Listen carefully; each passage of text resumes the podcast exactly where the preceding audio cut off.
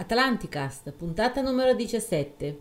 I miti della creazione e la teoria dei quattro Adamo.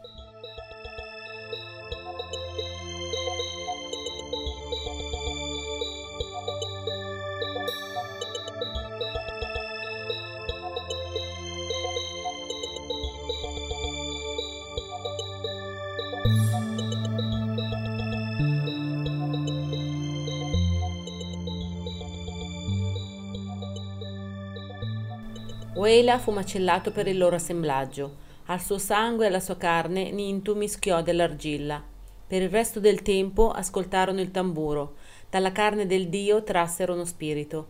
Fu proclamato l'uomo che vive nel suo segno, così che non si dimenticasse che ci fosse uno spirito. Dopo aver mescolato l'argilla, Nintu convocò gli Anunnaki, i grandi dei. Gli Gigi, i grandi dei, sputarono sull'argilla. Nintu aprì la bocca e si rivolse ai grandi dei. Mi avete dato un compito, l'ho completato. Entrarono nella casa del destino con il principe Enki e la saggia Mami, con la loro divina creazione assemblata. Egli calcò l'argilla in sua presenza. Lei continuò a recitare incantesimo. Ea, seduto davanti a lei, glielo suggeriva. Dopo aver finito il suo incantesimo, spezzò quattordici pezzi di argilla.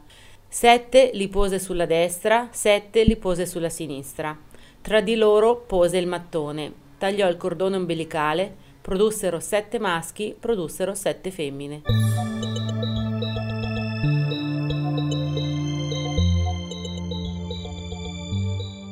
Un saluto a Trantideo da Paolo.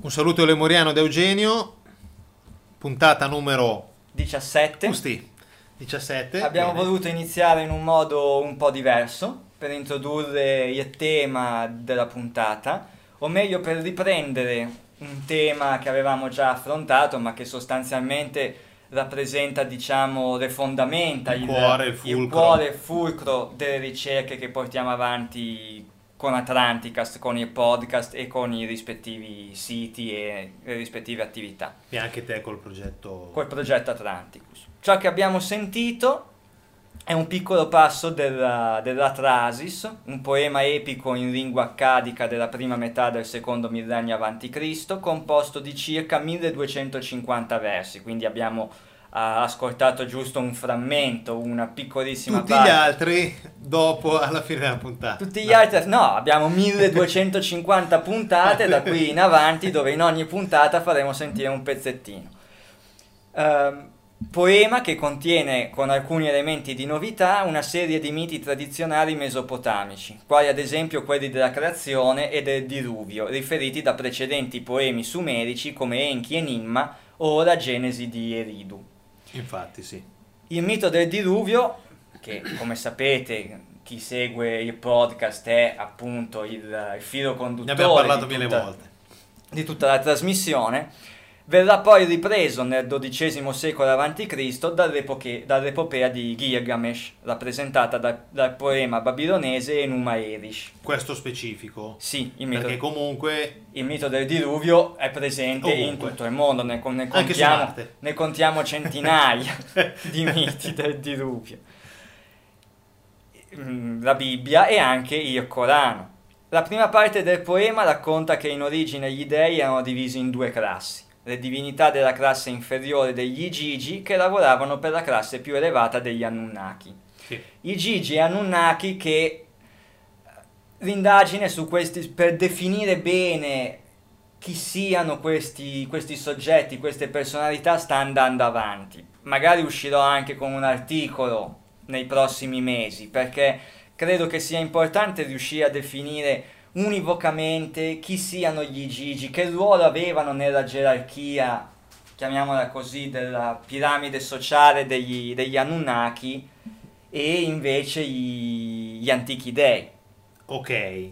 A me quando parli di Gigi e Gigu, a parte Sitchkin, che poi di lui parleremo in nella nel seguito della puntata, mi viene in mente Biagio Russo, quello che abbiamo fatto sentire, il suo libro, le sue varie conferenze, eccetera, eccetera, dove Eh. parla anche lui di queste cose. Infatti la mia ricerca parte proprio dalla la mia indagine che sto svolgendo parte proprio e ha come punto focale il lavoro di, Di il lavoro di ricerca di Biagio che vorrei condividere e approfondire con una chiave personale, collegando un po' il tutto come faccio di solito nei miei articoli del progetto Atlanticus, ma partendo appunto dal, dal lavoro di, di Biagio Russo. Ok. Quindi abbiamo gli Igigi da una parte e gli Anunnaki, o meglio, abbiamo gli Igigi a un livello inferiore e eh, gli Anunnaki o comunque la classe sociale, una gerarchia più alta di Anunnaki che vivevano invece tranquillamente nell'agiatezza. In seguito a una rivolta degli Igigi, guidati dal dio Weilu, si rifiutarono di continuare a lavorare e gli Anunnaki si riunirono per cercare una soluzione. Questo è quello che dice il poema. Il loro re Enrir, minacciando di, eh, il loro re Enrir minacciò di uccidere gli Igigi e suo fratello Enki, avendo capito che questo non avrebbe risolto il problema, propose di creare l'uomo. Perfetto. Già da questo uh, si delineano le, le, caratteristiche psicologiche dei due personaggi, di Enki, Enki e di Enrir. Enrir voleva uccidere tutti gli Igigi solo perché avevano osato... Sciopero, esatto. Perché volevano scioperare, alla fine non era niente, né più né meno che uno sciopero. Una, mi immagino la manifestazione di piazza ed Envil che manda i cererini a picchiare, a caricare gli Gigi, i manifestanti i Gigi. Enki invece da buon mediatore ha detto, ha pensato che questo non avrebbe risolto il problema. Perfetta. Esatto, quale? Creare, creare l'uomo, cioè creare la nuova forza lavoro come schiavo. Adesso però ti faccio una domanda. Subito. Subito così. Eh, I Gigi guidati dal dio Wei Lu. Sì. È scritto Wei W E. Sì, trattino Ilu. Ilu. Ilu. La parola Ilu. Ce l'ho in mente? Sì, arriva da eh, Inuma Ilu Avirum. Eh. Come in alto così in basso, da? com'è che era la, la, traduzione? Non c'entra corretta. niente col discorso eh, creazione dell'uomo? o uomo? Eh, L'inumarido Aguidum eh, stava per eh, quando gli dei erano simili all'uomo. Ok. Per cui la sillaba Iru, che adesso onestamente non ti so dire quale parola traduce, anche okay, perché bisognerebbe okay. riprendere in mano le traduzioni di Sitchin, fidandosi okay. sempre delle traduzioni di Sitchin, e vedere quale sillaba, a quale sillaba corrisponde Iru, a quale Sto parola già pensando che adesso ci sarà qualche podcast ascoltatore che dirà, ma sì, ma Iru vuol dire così. Eh, beh, ma noi siamo qua apposta ad aspettare che i nostri podcast ascoltatori ci invino, come a volte fanno via mail, delle informazioni e degli approfondimenti. Soprattutto perché apro un'altra piccola parentesi. La prossima puntata, che sarà quella che chiuderà questa stagione prima delle vacanze estive. L'estate si avvicina, anche il podcast chiude per ferie.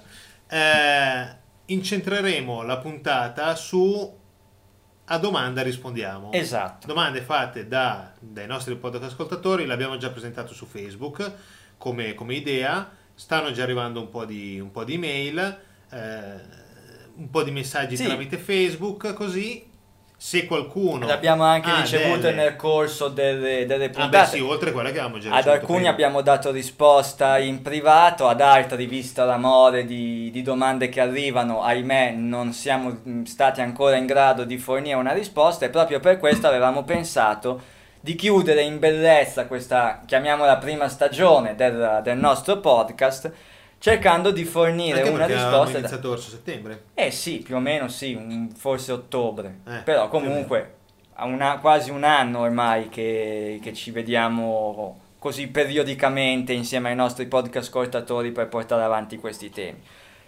La prima stagione si chiude, non vi anticipiamo niente, per la seconda stagione stiamo già preparando succulenti novità. Oh sì sì, sì, sì. Ma non anticipiamo niente anche perché sennò eh, finita, be- è finita la magia.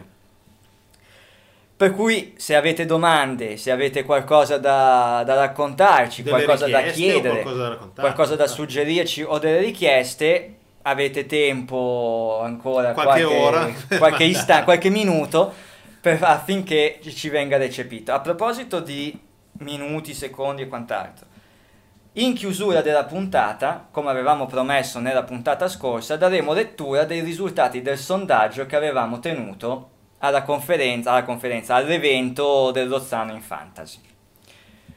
Tornando invece ai nostri Anunnaki, torniamo a Enki ed Enlil che abbiamo detto che già da queste uh, battute del poema identifichiamo le loro caratteristiche psicologiche, caratteriali e che nella scacchiera degli illuminati, thread aperto da Progetto Atlanticus su UFO Forum, avevamo identificato come Prayer A, e come Prayer A e Prayer B. Ovviamente Enril e il suo gruppo stanno per il Prayer A, Enki e i suoi seguaci, il suo gruppo, il suo entourage sta per Prayer, per prayer B.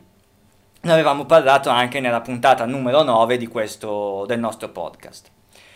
L'uomo, a questo punto, sarebbe stato in tutto simile agli dei, all'infuori del dono dell'immortalità, tema su cui altro che una puntata, tutto un podcast no, forse dedicato ne avevamo parlato anche durante l'intervista fatta ai De Angelis, al padre sì? De Angelis.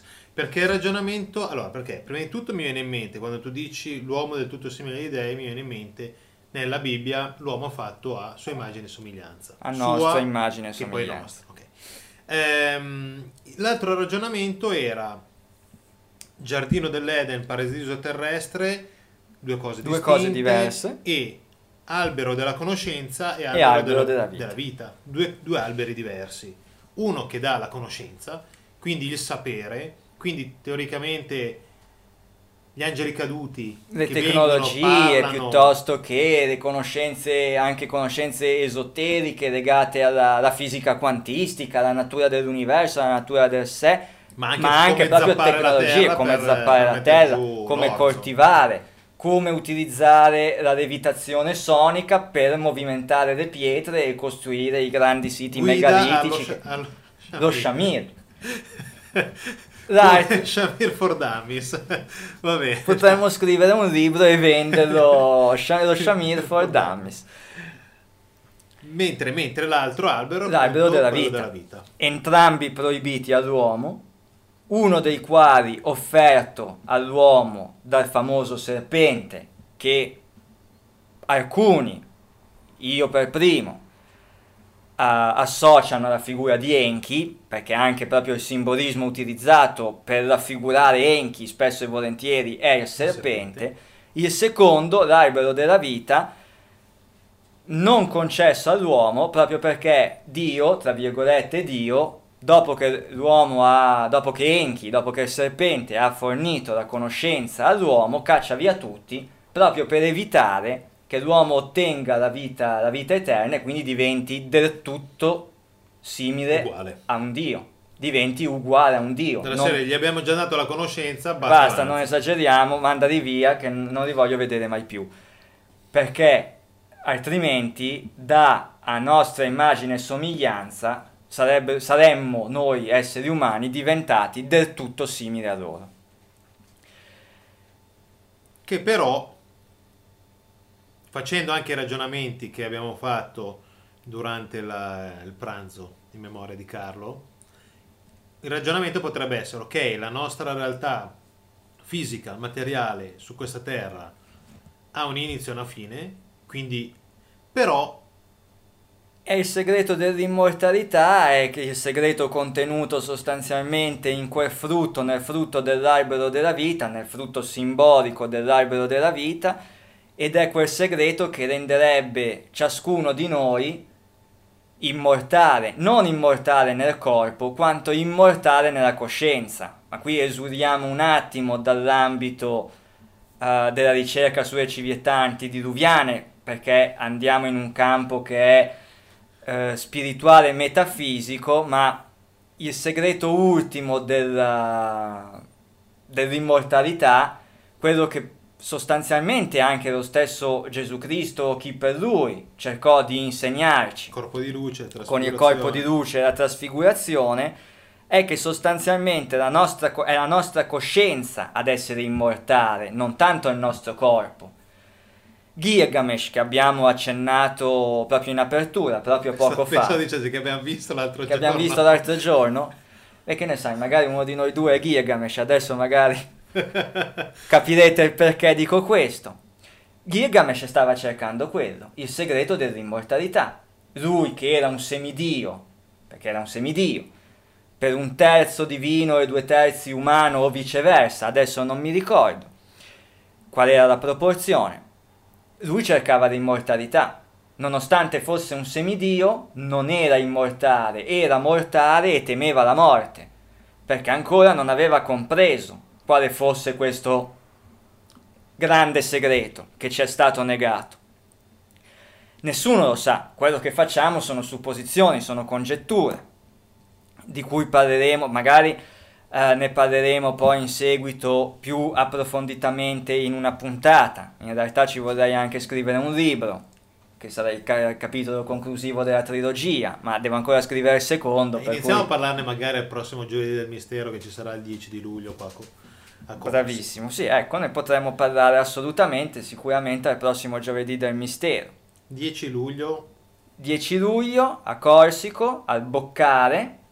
Come troverete, sempre. come sempre, troverete tutti i riferimenti su Facebook. Mi raccomando perché sarà l'ultimo giovedì del mistero prima di andare in ferie, sarà occasione per conoscersi e per salutarsi anche di persona. Perché internet è bello perché dà l'accesso a tutte queste risorse, però una birra in compagnia a volte è ancora più piacevole.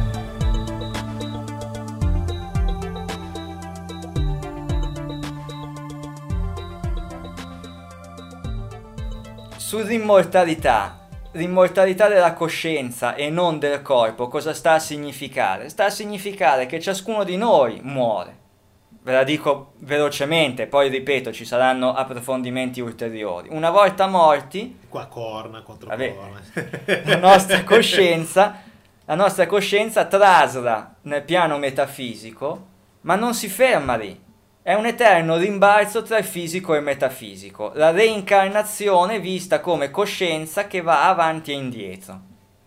Cioè, per farla banale, dopo che sarò morto, la mia coscienza traslerà nel piano metafisico e lì avrà una seconda esistenza, ma non terminerà lì. Rimbalzerà di nuovo di qua. Morirò nel piano metafisico e quella morte nel piano metafisico corrisponderà a una rinascita di nuovo qui sul piano fisico. Qual è la differenza che passa tra me e un dio? Tra me e un immortale? È un annunnaco. È un annunnaco. Che io torno di qua con la memoria resettata, cioè non più consapevole di ciò che fui nella vita, nell'eventuale vita precedente, ripeto, sono soltanto delle congetture. Sì, congetture, infatti. Né nella um, transitoria vita metafisica. L'immortale, il Dio, invece è pienamente consapevole di ciò che è stato nella sua vita precedente, nelle sue n vite precedenti, così come è consapevole di cosa succede nel periodo transitorio al di là, nel mondo metafisico, nell'aldilà. Allora qua ti faccio una domanda. Vita sulla Terra numero X. Sì. Vita metafisica Y. Sì. Vita sulla Terra X più, X più 1. 1. Non si sa cos'era la X. Non si sa cos'era la X Vita e metafi- non si sa cos'è neanche la Y. Vita metafisica Y più 1. Lì tu sai, lì, cioè, come congettura ovviamente, c'è il ricordo della Y e della X, eccetera?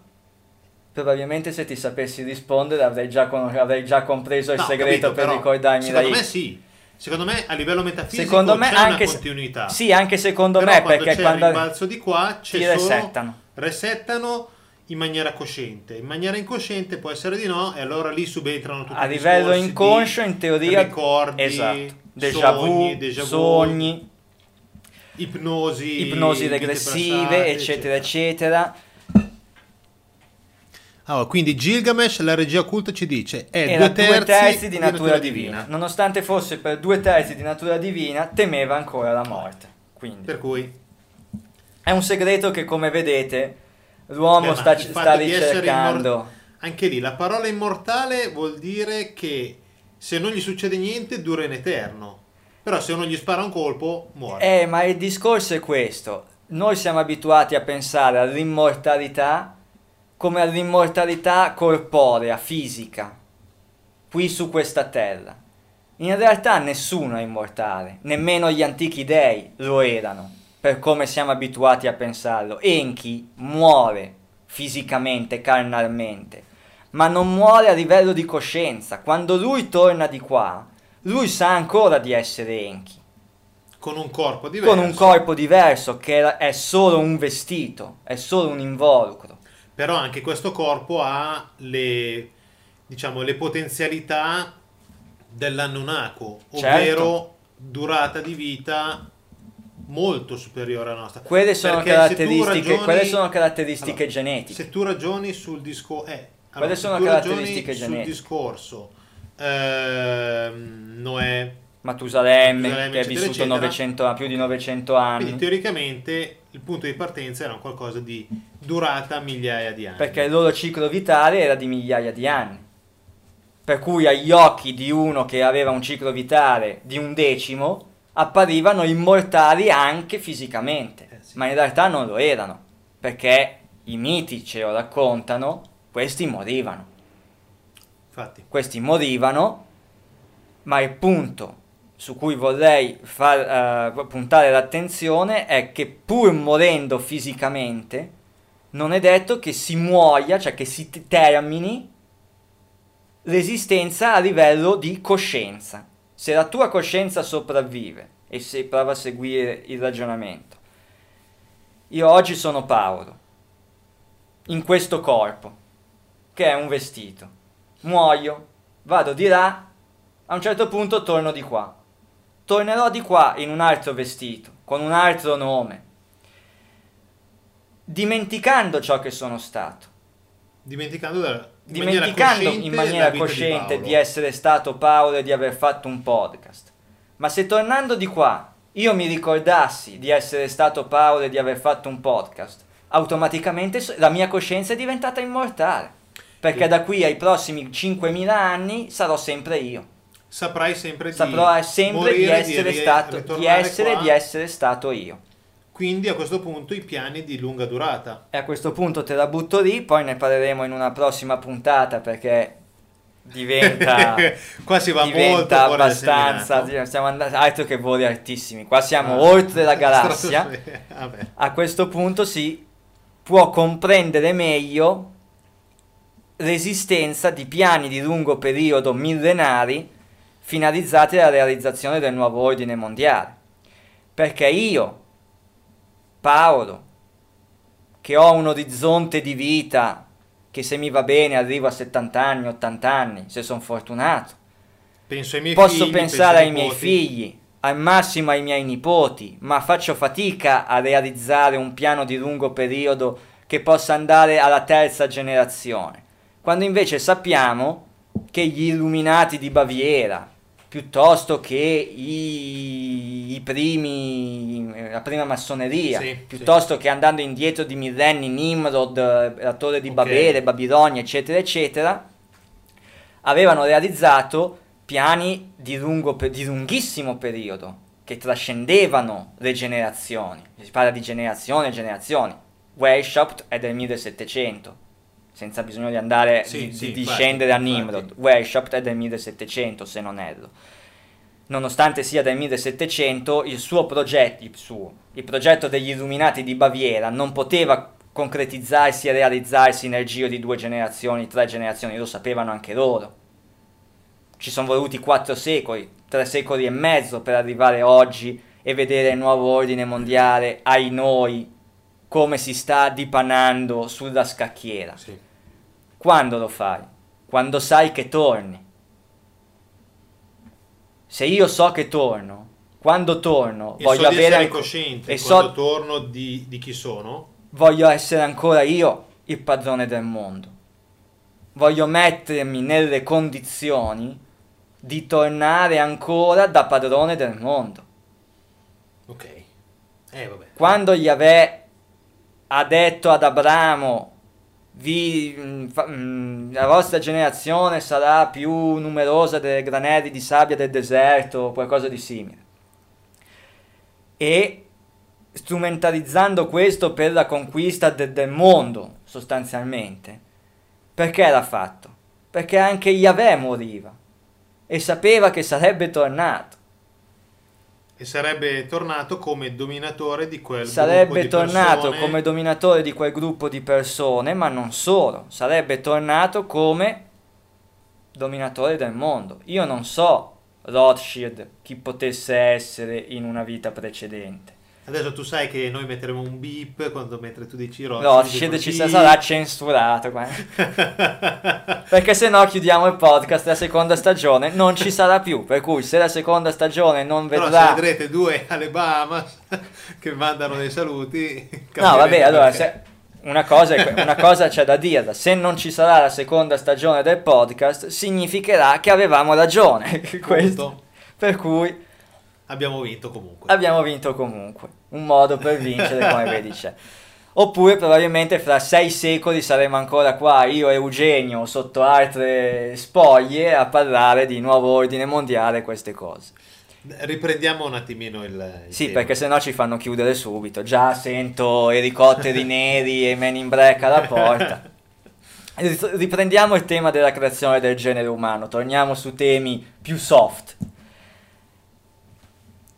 Creazione del genere umano da parte di personalità appartenenti a ciò che mm, riteniamo essere una società prediluviana e che poi nella mitologia sono stati assurti al rango di divinità, quando in realtà erano ragionevolmente carne ed ossa come noi, i vari Sì. Enki, Enlil, eh, Ninma, e- eccetera, eccetera E tutta la compagine. e tutta la, la compagnia cantante.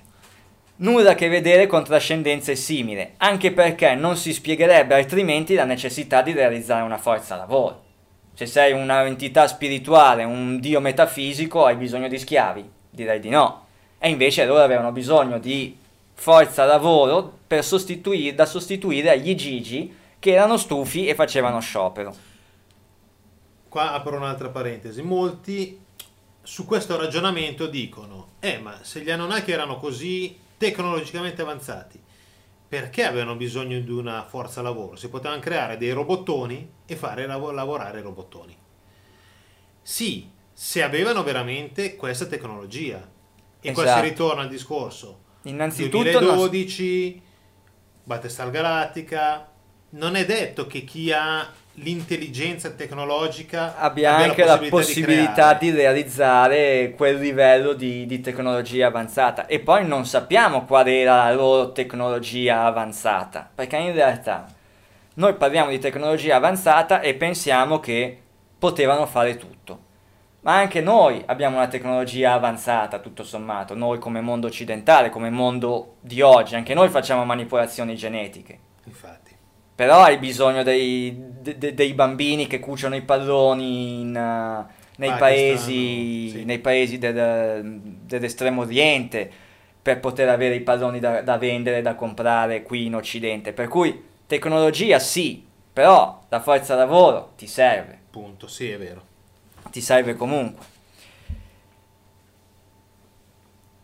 Abbiamo voluto partire dal poema di Atrasis, che è solo uno dei miti antropogonici, ovvero dei miti che descrivono la creazione del genere umano e che fanno riferimento alla nascita e alla creazione dell'uomo, o meglio dal mio punto di vista del sapiens, non dell'uomo in quanto tale, ma del sapiens. Sapiens. Si possono leggere a tal proposito i miti scandinavi dell'orco Ymir e dei, fi- dei suoi due figli, Buri e Bor. Bor che sposò Bestra, tra l'altro figlia di un gigante, Infatti. dalla cui unione nacque Odino, ap- apro e chiudo parentesi, biondo con gli occhi azzurri, nel cui racconto ritroviamo l'antica guerra tra dei e giganti, su cui stiamo indagando ancora e spero anche in questo, su questo tema di poter presto pubblicare uno dei miei articoli. Adesso quando arriverà l'estate Eh, e potrò e mi libero dal mio lavoro tradizionale per un po', posso dedicarmi, posso dedicare maggior tempo a queste cose. Si può leggere di Manu, l'ermafrodita dei, dei miti indiani, che si autoingravidò e che dal suo parto nacque l'umanità. Un richiamo forse all'androginia e all'unione degli opposti tanto cara all'alchimia? Eh, Punto di domanda?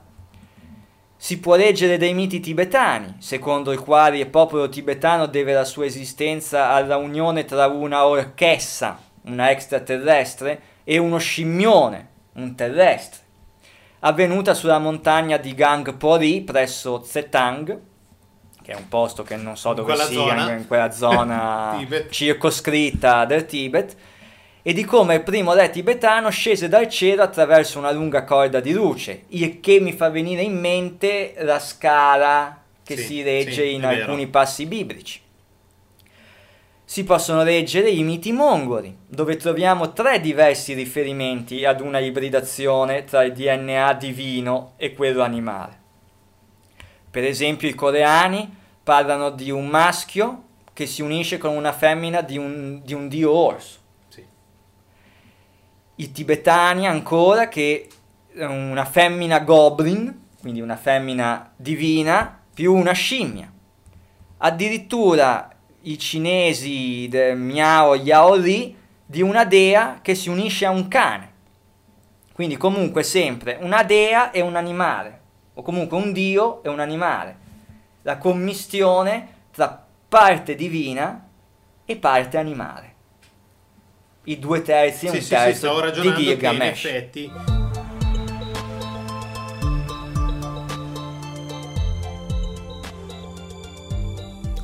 l'uomo primitivo Prima dell'ibridazione poteva essere visto tra parentesi Eh, come un animale. è a tutti gli parentesi. effetti un animale. Cioè un animale, cioè non in termini offensivi, un gorilla oggi animale. è un animale, uno scimpanzé è un animale. Noi probabilmente, quando eravamo Homo erectus, agli occhi dell'anunaco di turno, Eravamo visti come uno scimpanzé, come un gorilla, piuttosto che.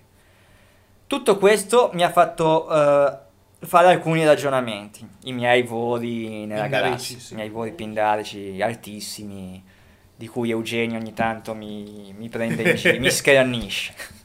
Eh, ma anch'io li faccio, eh, anzi, forse vado più in alto di te. È possibile allora che le ibridazioni, le genesi, siano state più di una. Gli esseri umani, o quantomeno alcuni ceppi, potrebbero non essere tutti incroci tra primati e Anunnaki, ma essere stati bensì creati da un'ibridazione del DNA degli extraterrestri, degli, degli dei, provenissero da Marte o non lo so, non, non mi interessa in questo momento Da dove? specificare da dove venissero, con quello della fauna terrestre, orsi, cani, scimmie e perché no, magari anche serpenti, e sono nati rettiliani. Orco, giù da questo qua è una, una bomba che neanche Maurizio Mosca. Beh, queste mie considerazioni un po' folli, ho fatto alcune ricerche veloci su internet, vorrei concluderle magari con l'ausilio Beh, di qualche ci sono, testo. eh. Sì, infatti.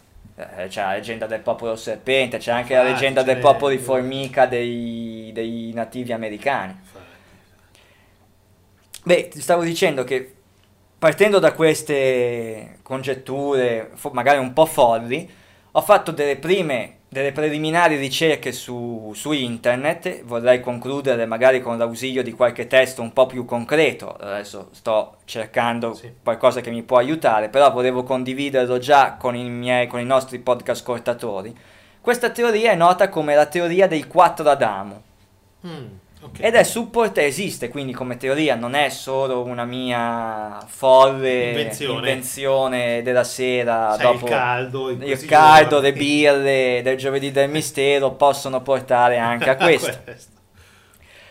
È invece supportata dai miti Lakota e Navajo, Navajo, degli Navajo. indiani, da- indiani d'America, e anche da alcuni miti della creazione cinese. Il mito Lakota è di particolare interesse perché fa allusione al fatto che vi siano state quattro prototipologie umane originali, quella creata dalla Terra Rossa, quella della Terra Bianca, quella della Terra Nera e quella della Terra Gialla. E infatti, volendo ricercare una coincidenza, una somiglianza, esistono quattro razze preminenti di esseri umani sulla Terra. La rossa, gli uomini della Mesoamerica del Sud, la bianca, quella caucasica, in- esatto, pelle rossa, Sì. la bianca, quella caucasica, indoeuropea, la nera, la gialla, quella orientale. Alle quali personalmente aggiungo quella quinta, quella degli uomini blu. Chi sono gli uomini blu? Ne ho parlato in uno dei miei articoli. Guarda Mi caso. ricordo, ma no, ne avevamo parlato Ne avevamo qua- anche parlato durante una parlato- puntata, ne ma- avevamo parlato del podcast. Uno dei miei articoli che potete trovare nell'apposita sezione del, del portale Le stanze di Atlanticus. Se pensate infatti alle diverse raffigurazioni di alcune divinità dell'antico Egitto o anche dell'epica indiana, Eh, soprattutto dell'epica indiana. questi appaiono con la pelle blu.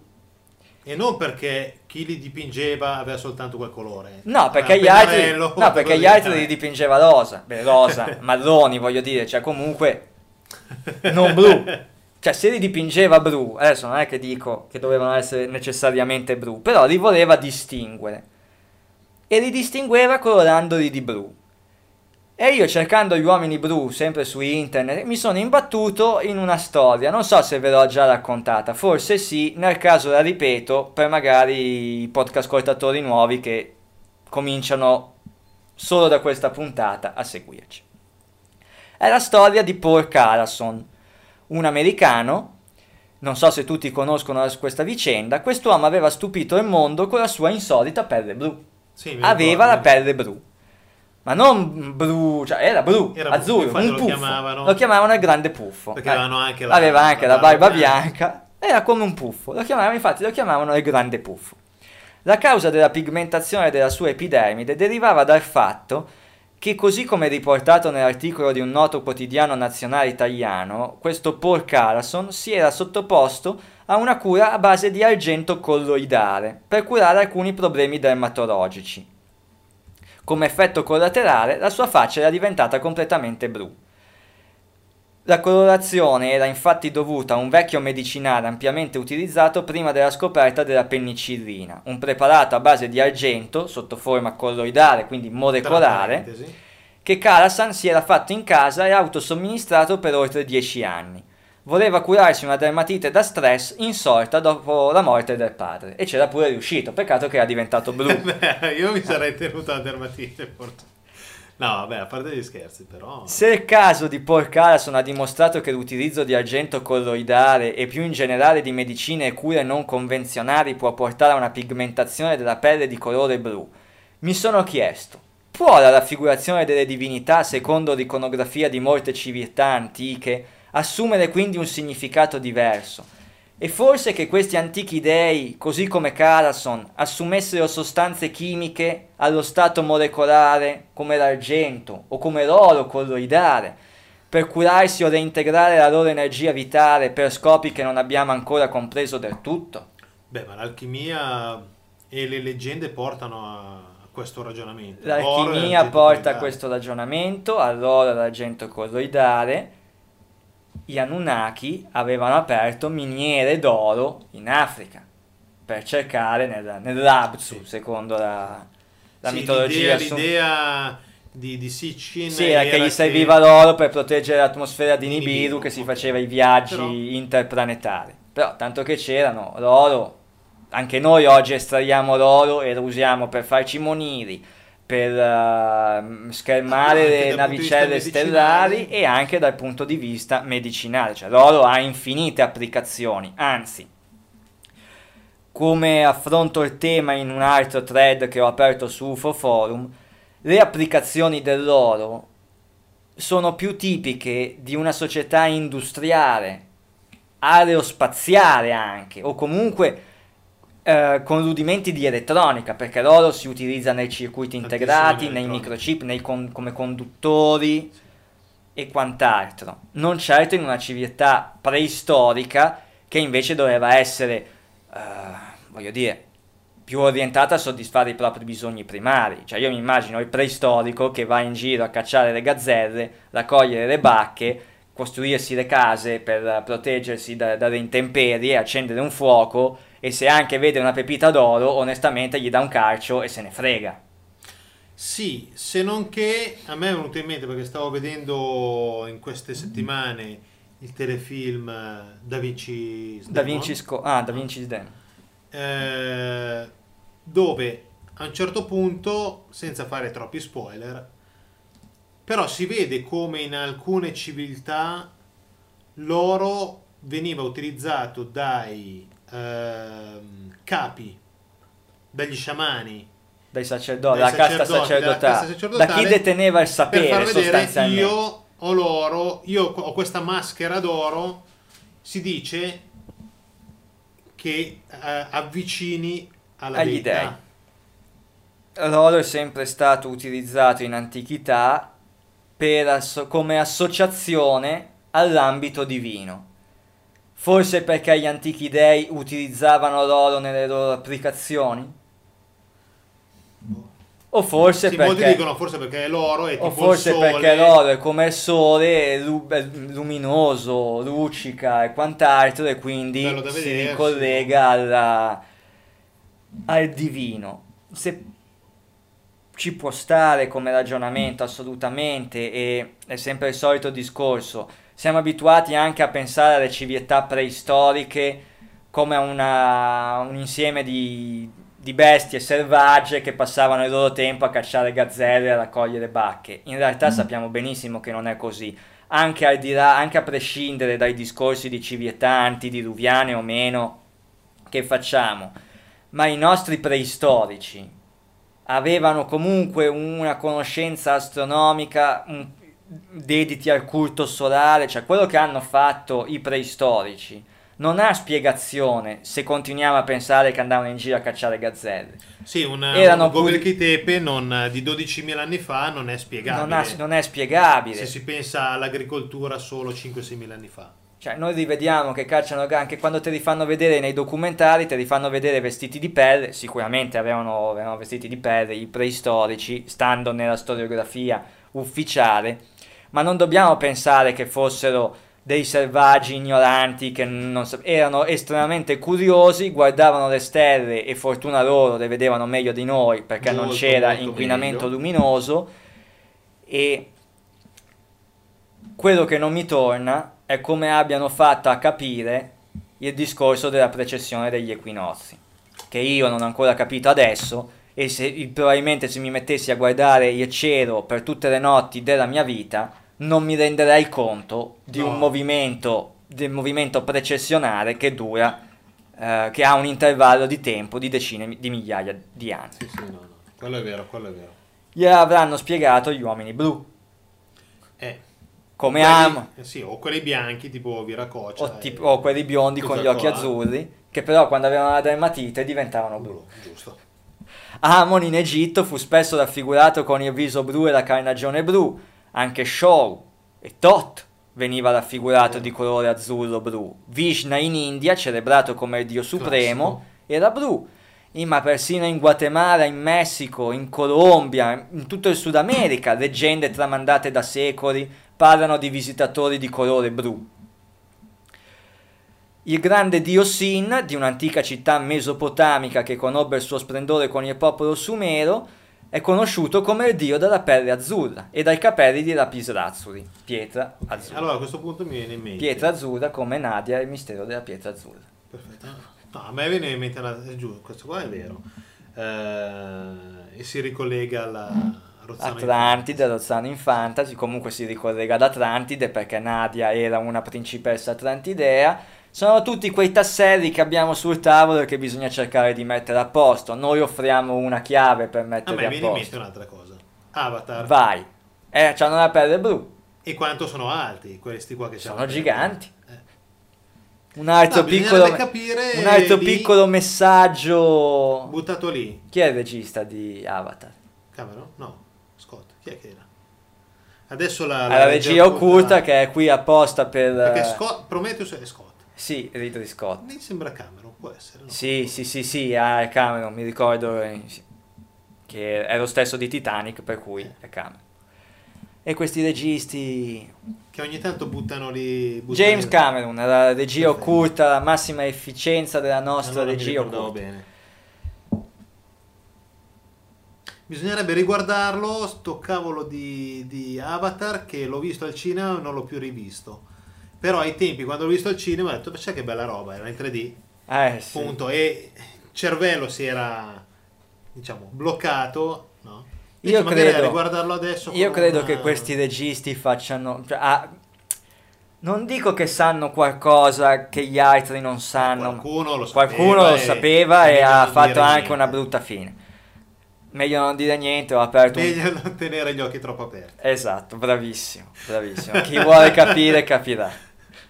Tornando alla teoria dei quattro Adamo, se no i men in black che si sono parcheggiati qua davanti stanno già citofonando. Bisogna considerare che nessun singolo, tornando quindi alla teoria dei quattro Adamo, che sono diventati cinque con i miei uomini bruma, innanzitutto bisogna considerare che nessun singolo mito della creazione contiene la verità assoluta. Qualche differenza c'è, Sì, beh, c'è chi si accoppia con un orso, c'è chi si accoppia con un cane, c'è chi si accoppia con una scimmia. È necessario prendere in considerazione tutti i miti e studiarli collettivamente. Se fosse vero che tutti gli esseri umani scaturiscono da pochi eletti proto-umani, tutti gli esseri umani avrebbero tramandato la medesima storia. Purtroppo molti frammenti sono andati perduti lungo il cammino, sono stati tramandati oralmente e quindi sappiamo la reinterpretazione nel corso dei secoli, dei millenni, cosa può aver determinato. Ma poi le leggende molte volte sono viste come leggende, quindi da anno dopo anno vengono, vengono riviste, rettificate e quant'altro. Sta a noi mettere insieme i pezzi per scoprire tutta la verità. In quasi tutti i miti, è certo, si riscontra un processo progressivo che infine conduce alla creazione degli esseri umani. Si Però- trovano diversi, si trovano due o tre passaggi. Però prima di arrivare qua, perché io stavo rileggendo un attimino alcune cose nei- in queste settimane, il discorso dei quattro Adamo, effettivamente il quinto popolo non ha un Adamo, cioè il popolo blu, mentre gli altri sono Giusto. eh, giallo, rosso, nero e, e- e bianco. Sono frutto della creazione. Sono Adami, Il popolo blu, il quinto, non è un Adamo. punto.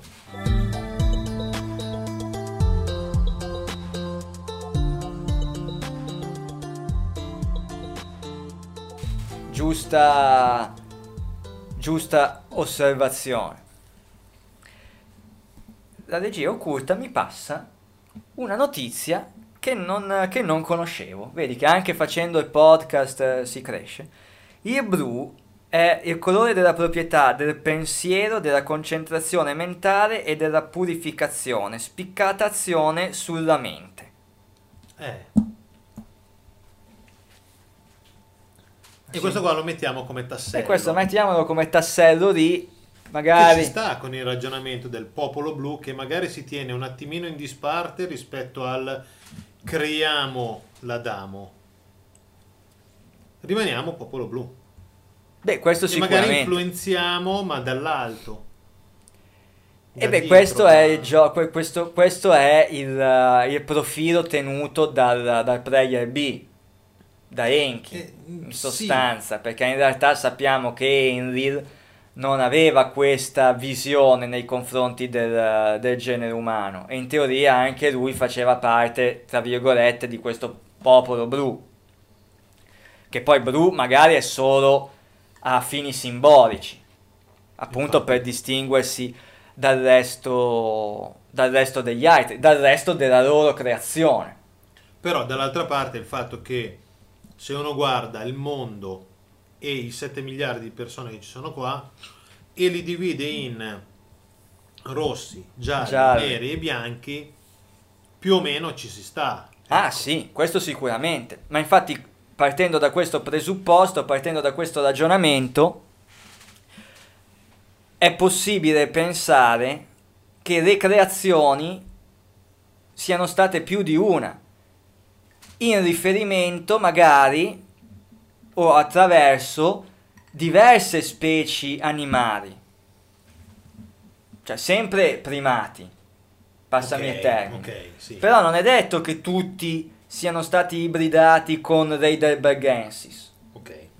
Alcuni potrebbero essere stati ibridati con Reiderbergensis ed è uscita un'etnia. Alcuni potrebbero essere stati ibridati con un'altra specie ed è uscita Parallela, un'altra. con un cammino esatto, parallelo. Esatto, un'altra specie di Homo preistorico, contemporaneo ad Heidelbergensis, contemporaneo ad Erectus. Abbiamo i Denisova che ancora oggi non si capisce da dove sono saltati fuori. Ok. Ma non solo.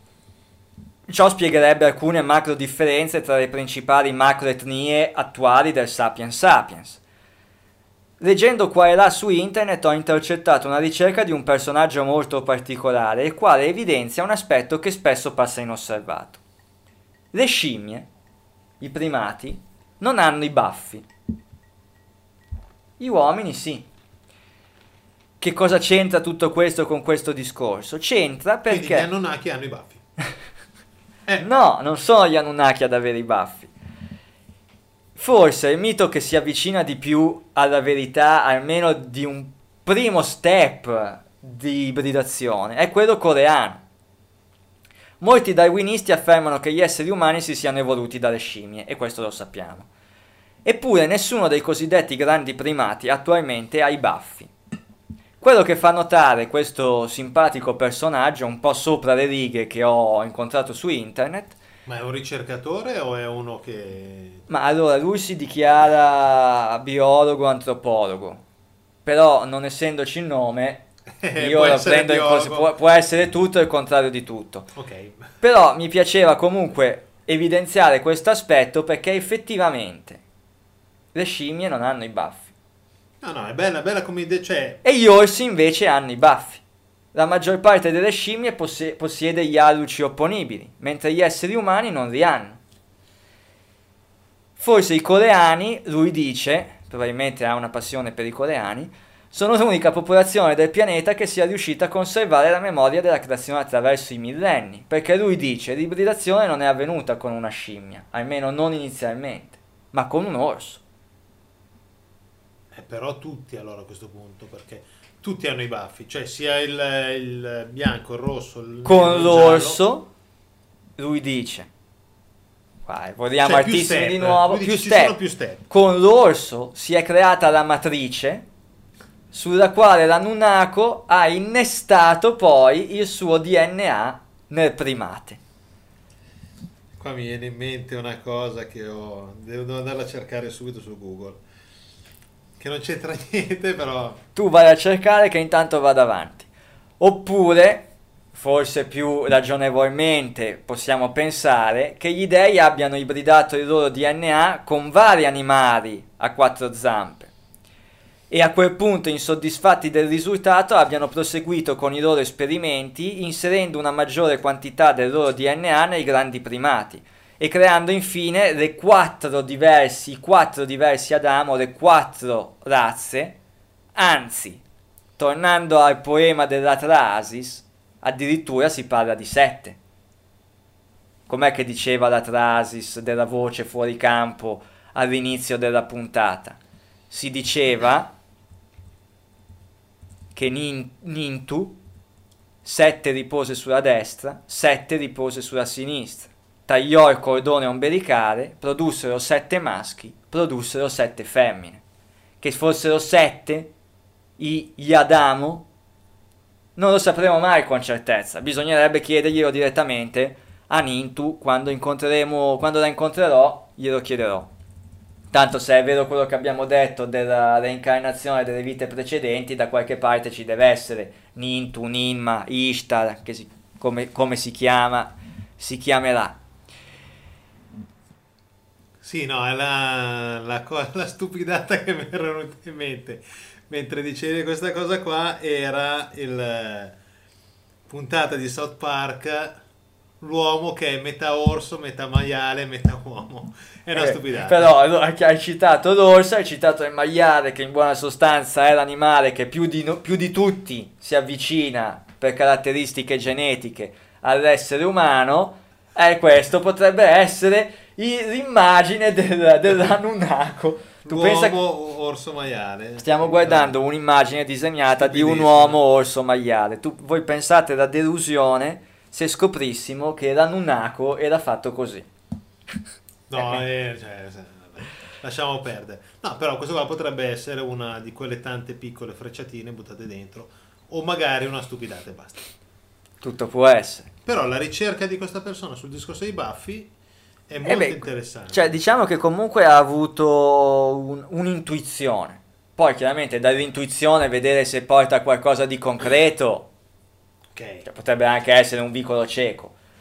Però, Però, molte cose sono nate la dall'intuizione. mela che gli è caduta Se a testa- Newton non avesse avuto l'intuizione vedendo la mela cadere, allegoricamente, non avremmo avuto la teoria della, della gravità. Tornando ai nostri amici scienziati extraterrestri, ai nostri amici scienziati Anunnaki, abbiamo detto che hanno creato uh, il Sapiens introducendo questa teoria dei quattro Adamo, quindi utilizzando quattro diverse tipologie di, di primati, nelle quali inserirono una percentuale maggiore del, del, loro DNA. Ed ecco che gli esseri umani, che i sapiens, cominciarono ad apparire sulla Terra. Umani promettenti, capaci di imparare a parlare la lingua dei loro creatori, testati per sperimentare se fossero in grado di obbedire ai loro creatori e infine in giunto di crescere e moltiplicarsi, così da avere forza lavoro gratis. E... Perché inizialmente mi ricordo che non era così, ovvero il, eh, inizialmente l'umano che era stato creato non si poteva moltiplicare. No. Questo qua era stato il secondo step che hanno detto continuiamo a fare questi robottoni. Invece di produrli sempre con l'ausilio dell'ingegneria genetica, che comunque è costosa, ci genera sacrifici, è difficoltosa, permettiamo loro di uh, concepire e moltiplicatevi.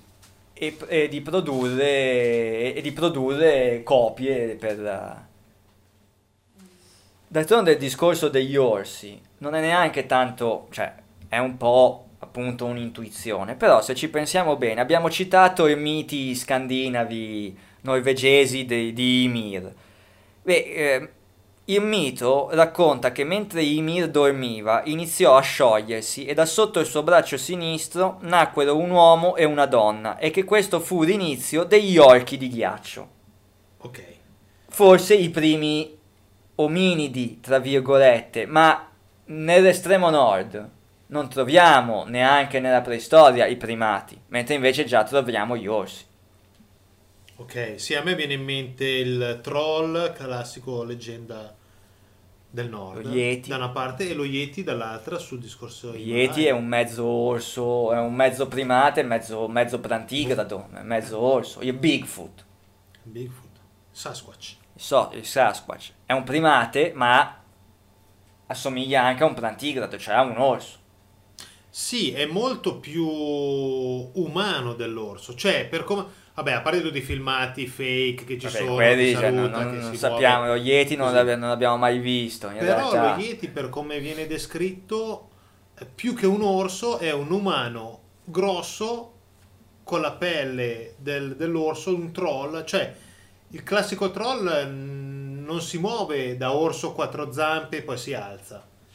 Il il troll... Eh, sì, o, tu lo, Yeti, lo Yeti va, cioè ride, il, il Bigfoot adesso camminano, su, camminano, su, camminano sui due piedi, camminano in posizione eretta. Mentre certo. già un gorilla o uno scimpanzé si muove in maniera diversa. Sì, sì, ho capito. Non, eh, capito? non cammina come l'uomo. Ho capito quello che vuoi dire un riferimento a questa alla, alla, storia degli orsi la troviamo anche in uno dei cartoni animati dei manga che abbiamo citato sì. durante la nostra conferenza Rossano in Fantasy Ryu e il ragazzo delle caverne Infatti. in una puntata eh, viene inseguito da questi, da questi extraterrestri sostanzialmente che però nella puntata hanno una fattezza di orso sì, sì. Per cui, tenendo presente che Ryu era un ragazzo delle caverne, però andando a guardare il cartone animato saltava fuori. Sì, esatto, perché Ryu è il ragazzo delle caverne, perché nella versione italiana del manga, come, su, come, succede a tutti i manga quando arrivano in Italia, vengono rettificati, censurati, tagliati, modificati e quindi la storia assume tutto un altro significato. Se si va a leggere o il fumetto originale, se si va a guardare il, il cartone animato in originale, tutte le puntate, salta fuori che Ryu in realtà è superstite di, di Atlantide infatti. sostanzialmente. Perché infatti c'è tutta una caverna con tutte delle tecnologie, eccetera, eccetera. E praticamente che cosa ci racconta Ryu? Ci racconta di questa civiltà antidiluviana tecnologicamente avanzata che per un cataclisma, per qualcosa che non è ben chiaro, si è perso tutto e si è tornati alle caverne, alle caverne all'età della, della, preistoria, quindi con tutte le tecnologie perdute e, sorta- e, utilizzate soltanto in alcuni sporadici casi da alcuni soggetti particolari. E questi eh, uomini orsi che inseguono sono bianchi, sono visivamente bianchi in tutte le puntate tranne in una dove si vede che non sono bianchi. Quanto ho capito. Esatto, sì, qualcosa di simile. Cioè, in tutta la... Bisognerebbe andare a riguardare bene e capire il perché. Sì, bisognerebbe... Cioè, il suggerimento che vogliamo dare, che stiamo dando anche da diverse puntate ormai, è quello di andare a riprendere eh, le cose anche più semplici, i cartoni animati che abbiamo visto da, da bambini, e provare a leggerli con un'altra chiave di lettura, perché comunque ci sono diversi elementi, diversi dettagli significativi, sì. interessanti che ci danno la possibilità di portare avanti eh, i nostri discorsi e queste, e, queste, e queste idee e quant'altro. Proprio perché, come diceva Goethe, qual è la, eh, la cosa più difficile di tutte? È quella che, sembra più, eh, quella che sembra più facile, ovvero vedere con gli occhi ciò che davanti agli occhi si trova. Giusto. Molte volte uno fa dei voli pindarici, va a cercare delle cose e poi non si accorge. E invece alla fine... proprio davanti agli occhi. Te l'hanno messo lì davanti, lo diceva anche Edgar Allan Poe. Se vuoi nascondere una cosa, mettila, nascon- mettila alla, alla, portata di tutti, mettila in bella vista. Luce, sì, sì, sì. E questo è quello che in alcuni casi anche è stato fatto non ultimo nella creazione, de- nella storia della creazione del Sapiens, perché alla fine sta scritto lì, sta scritto sulla Bibbia, sta scritto in questi miti, sta scritto da tutte le parti. Fu loro ingiunto di crescere e moltiplicarsi. Poi a un certo punto gli Anunnaki si invaghirono delle femmine umane e pam, ecco i Cro-Magnon, biondi, rossicci con gli occhi azzurri o verdi. Infatti. Ma questa è un'altra storia e l'abbiamo già affrontata.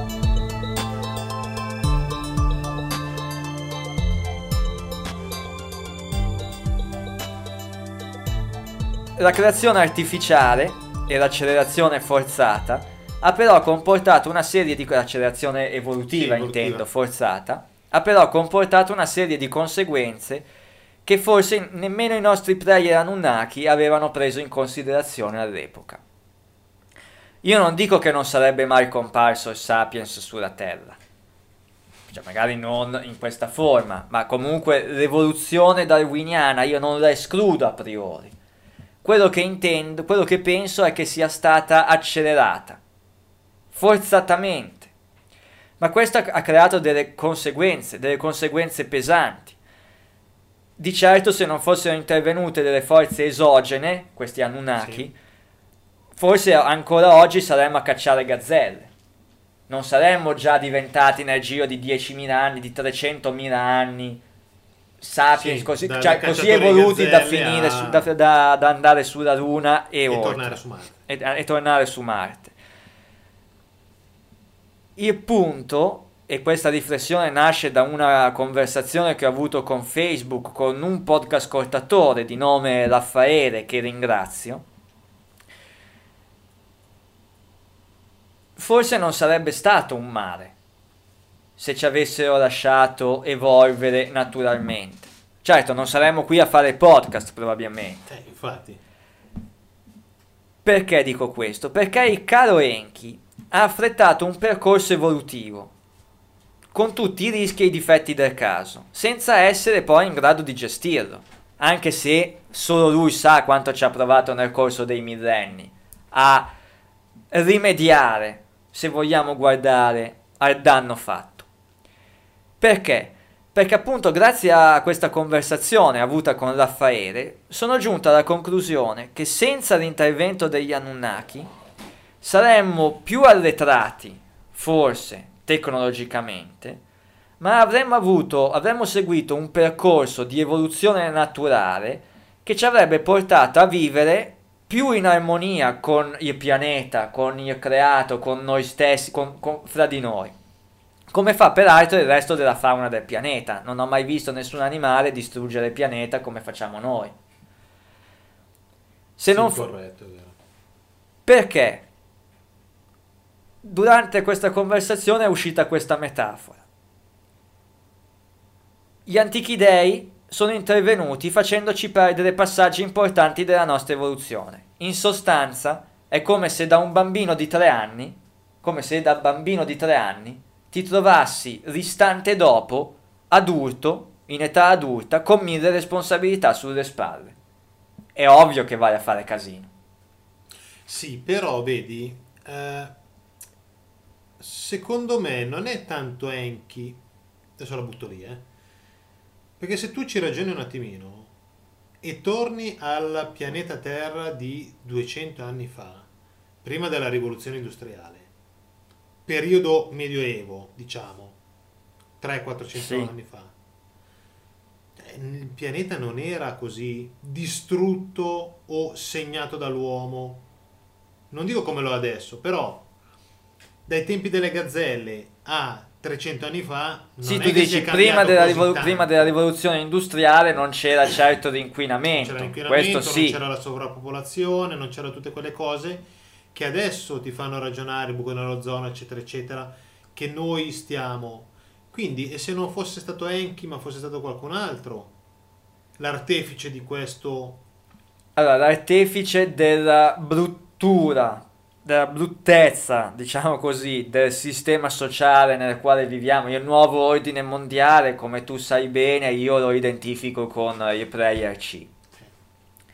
Sta di fatto però che Enki era consapevole dei limiti che questa sua creatura aveva intrinseca, tant'è vero che da subito ha cercato di insegnargli cosa doveva essere Però fatto. Se tu gli insegni 10.000 anni fa certe cose e per 9.700 anni va avanti più o meno sempre, nel senso che 1500 anni fa, quando Leonardo, e dopo vedremo perché, ha iniziato a avere le sue invenzioni così, non è che erano molto diverse, cioè la, quello che sapevano nel 1500 rispetto a quello che sapevano nel 3000 a.C., rispetto a quello che sappiamo adesso, cioè questi ultimi 3, 4, 500 anni, è stata un'evoluzione che è molto, molto più esponenziale.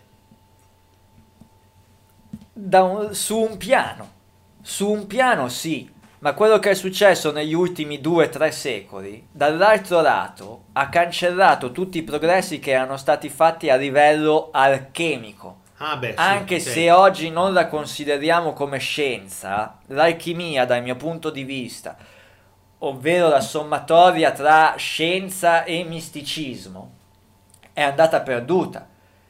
Però l'alchimia era una scienza e ha permesso di eh, progredire spiritualmente, ma anche scientificamente, in tutto il Rinascimento. Newton, Newton quello della mela, sì, sì, no, è... è definito l'ultimo alchimista. Tant'è vero che Newton era fissato con sì, l'esoterismo, il testo biblico, si metteva lì a leggere la Bibbia per identificare l'età, il periodo della fine del mondo, quindi un novello Profezia Maya 2012, cercava anche lui perché? Perché prima di Newton, cioè prima del... chiamiamola rivoluzione scientifica recente, moderna. moderna, gli scienziati erano tutti alchimisti. Ma pure Leonardo da Vinci lo era, a mio avviso. Sì, no, no, no, fondamentalmente sì. Sì, sì, sì, sì. Proprio perché in quel periodo scienza, chiamiamola scienza, anche se gli scienziati, gli scientisti mi lapiderebbero se potessero, dicendo così, ma era l'insieme di scienza e misticismo che andavano a braccetto insieme e andavano verso una direzione. Aver perso la parte legata al misticismo ha fatto sì progredire la scienza, la tecnologia, ma ci ha allontanato, ci ha allontanato da quel sapere esoterico tipico invece probabilmente delle civiltà antidiluviane. Oggi se gli... perché forse cioè, la... per arrivare ad accettare il fatto e non è ancora stato accettato che con la levitazione sonica tu movimenti le pietre. Quella a mio avviso è alchimia. Magari fra un po' lo sa- sarà scienza, però il ragionamento tempo è lo era già. l'alchimia e il misticismo in quell'ambito lì veniva visto come una ricerca della conoscenza. La scienza attuale è miglioramento del profitto. Beh, lì que- aggiungi un ulteriore elemento di disturbo che è il profitto, che è il denaro, che è il capitale. Questo è un ulteriore elemento di disturbo perché allora si, possono apri- si, si aprirebbe il dibattito sui medicinali, per esempio. Che chiudiamo subito. per, per- per non rischiare, visto che si va in vacanza, no, direi di non rischiare di chiudere subito. No, perché altrimenti si aprono mille cose. Esatto. Abbiamo parlato di alchimia, abbiamo parlato di Leonardo da Vinci e allora io direi di aprire la rubrica del libro. Questa, questa puntata non c'è la rubrica degli, de- degli Giro del Mondo in 80 megaliti perché non abbiamo parlato di nessun sito No, megalitico. infatti stavo pensando se magari quello che avevamo detto hanno tirato fuori qualcosa. No, No, niente. Prossima volta. prossima volta due siti megalitici. Perfetto. Eh, no, diciamo a settembre, la prossima volta magari... La prossima le volta, domande quelle bisogna domande. vedere. Allora, i due libri, come al solito. Primo libro, Saggio, eh, sotto l'idea del saggio. Una persona che è un nostro collaboratore, Riccardo Magnani. Il libro è La missione segreta di Leonardo da Vinci, da Alessandria d'Egitto a Teglio, volume 1, perché già, lui ha già in mente di appunto fare una trilogia. Eh, l'editore Io sono edizioni, Leonardo Trilogy infatti, eh, è un libro che noi ci siamo presi settimana scorsa, siamo andati a vedere la sua conferenza. Avete avuto l'opportunità di partecipare punto. direttamente alla conferenza di Magnani. Spero che o quella o una delle altre sue relativamente a Leonardo de Medici, anzi da Vinci, Da anzi Vinci. de Medici, anzi de, Me- da Vinci de Medici, eh? Senza stare a scoprire troppo. Senza stare a scoprire troppo, Spero sennò- che venga messa su internet. C'è già qualcosa su internet eh, di un po' di tempo fa. Queste ultime non lo so, non sono andato a guardare. Ehm, Leggiamo magari giusto due righe del, del retro di copertina. Ah, ecco, no, eh, sì, sì, tutto sto pezzo. Allora, eh, essere depositario della saggezza eterna e impegnarsi a preservarla nel tempo. Ecco il compito occulto di Leonardo, forse il più importante della sua già straordinaria vita. Per assolvere questo incarico, egli, giovanissimo, fece un misterioso viaggio, portando con sé antiche e profonde verità sulla vita, su Dio e sull'uomo, arrivate in Occidente per non essere perdute. Leonardo compì l'impresa riuscendo a celarle in un luogo sicuro e trasmetterle a chi avesse avuto le chiavi per leggerle, eccetera, eccetera. Qua dentro si parla di, come nelle, sua- nelle sue conferenze, di mappe, mappe vere e proprie e mappe all'interno di dipinti e si vede che le mappe, Mappe nascoste sostanzialmente. nascoste. Ma vere, vere mappe, mappe Addirittura- concrete e mappe nascoste.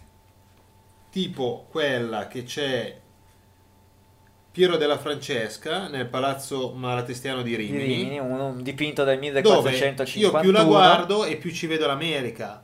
Ok che uno vede quello che vuole vedere. 1451, pochi decenni dopo, Cristoforo Colombo parte alla volta della scoperta, tra virgolette. Cristoforo Colombo, forse, forse qualcun altro, forse c'erano già stati, forse queste mappe erano un qualcosa che arrivava da civiltà pre-atlantide, Biblioteca di- Biblioteca di Alessandria. Noi abbiamo le nostre idee, Riccardo Ha le sue, ha le sue, no, più che altro lui giustamente dice, io dico quello che sono sicuro di dire che è così. di poter dire che è così. Non fa i voli pindarici nostri e spara le bombe. No, beh, vabbè, lui, Lui è... è molto concreto sulle cose ed effettivamente eh, sono venute fuori molte molte cose interessanti più lui faceva vedere dipinti e più saltavano fuori delle cose che veramente E queste cose, e queste cose interessanti magari ce le ripeterà proprio Riccardo Magnani in occas- a ottobre in un'occasione speciale di cui adesso Eugenio vi, Infatti, antici- vi proprio, accennerà diciamo, qualcosa. Queste settimane, questi giorni, stiamo definendo ben bene il quarto convegno Memorial Carlo Sabadin. Tu hai partecipato a un secondo. secondo.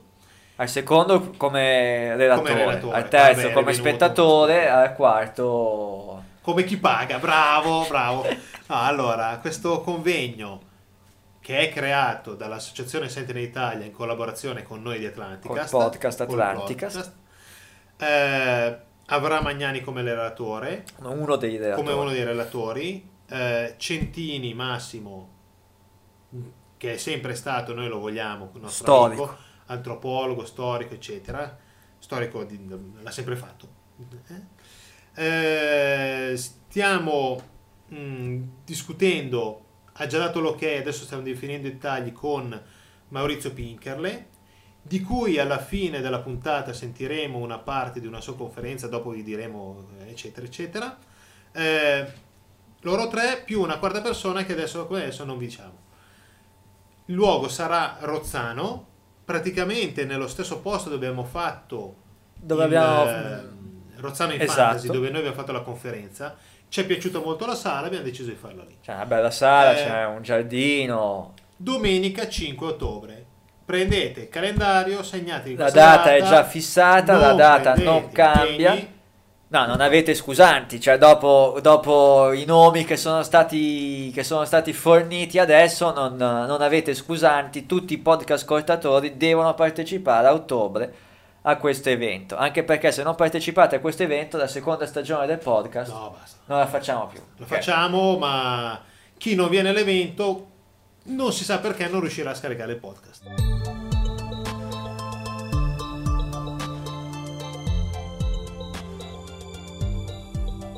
Con le nostre tecnologie... Eh, eh, Atlantide qua.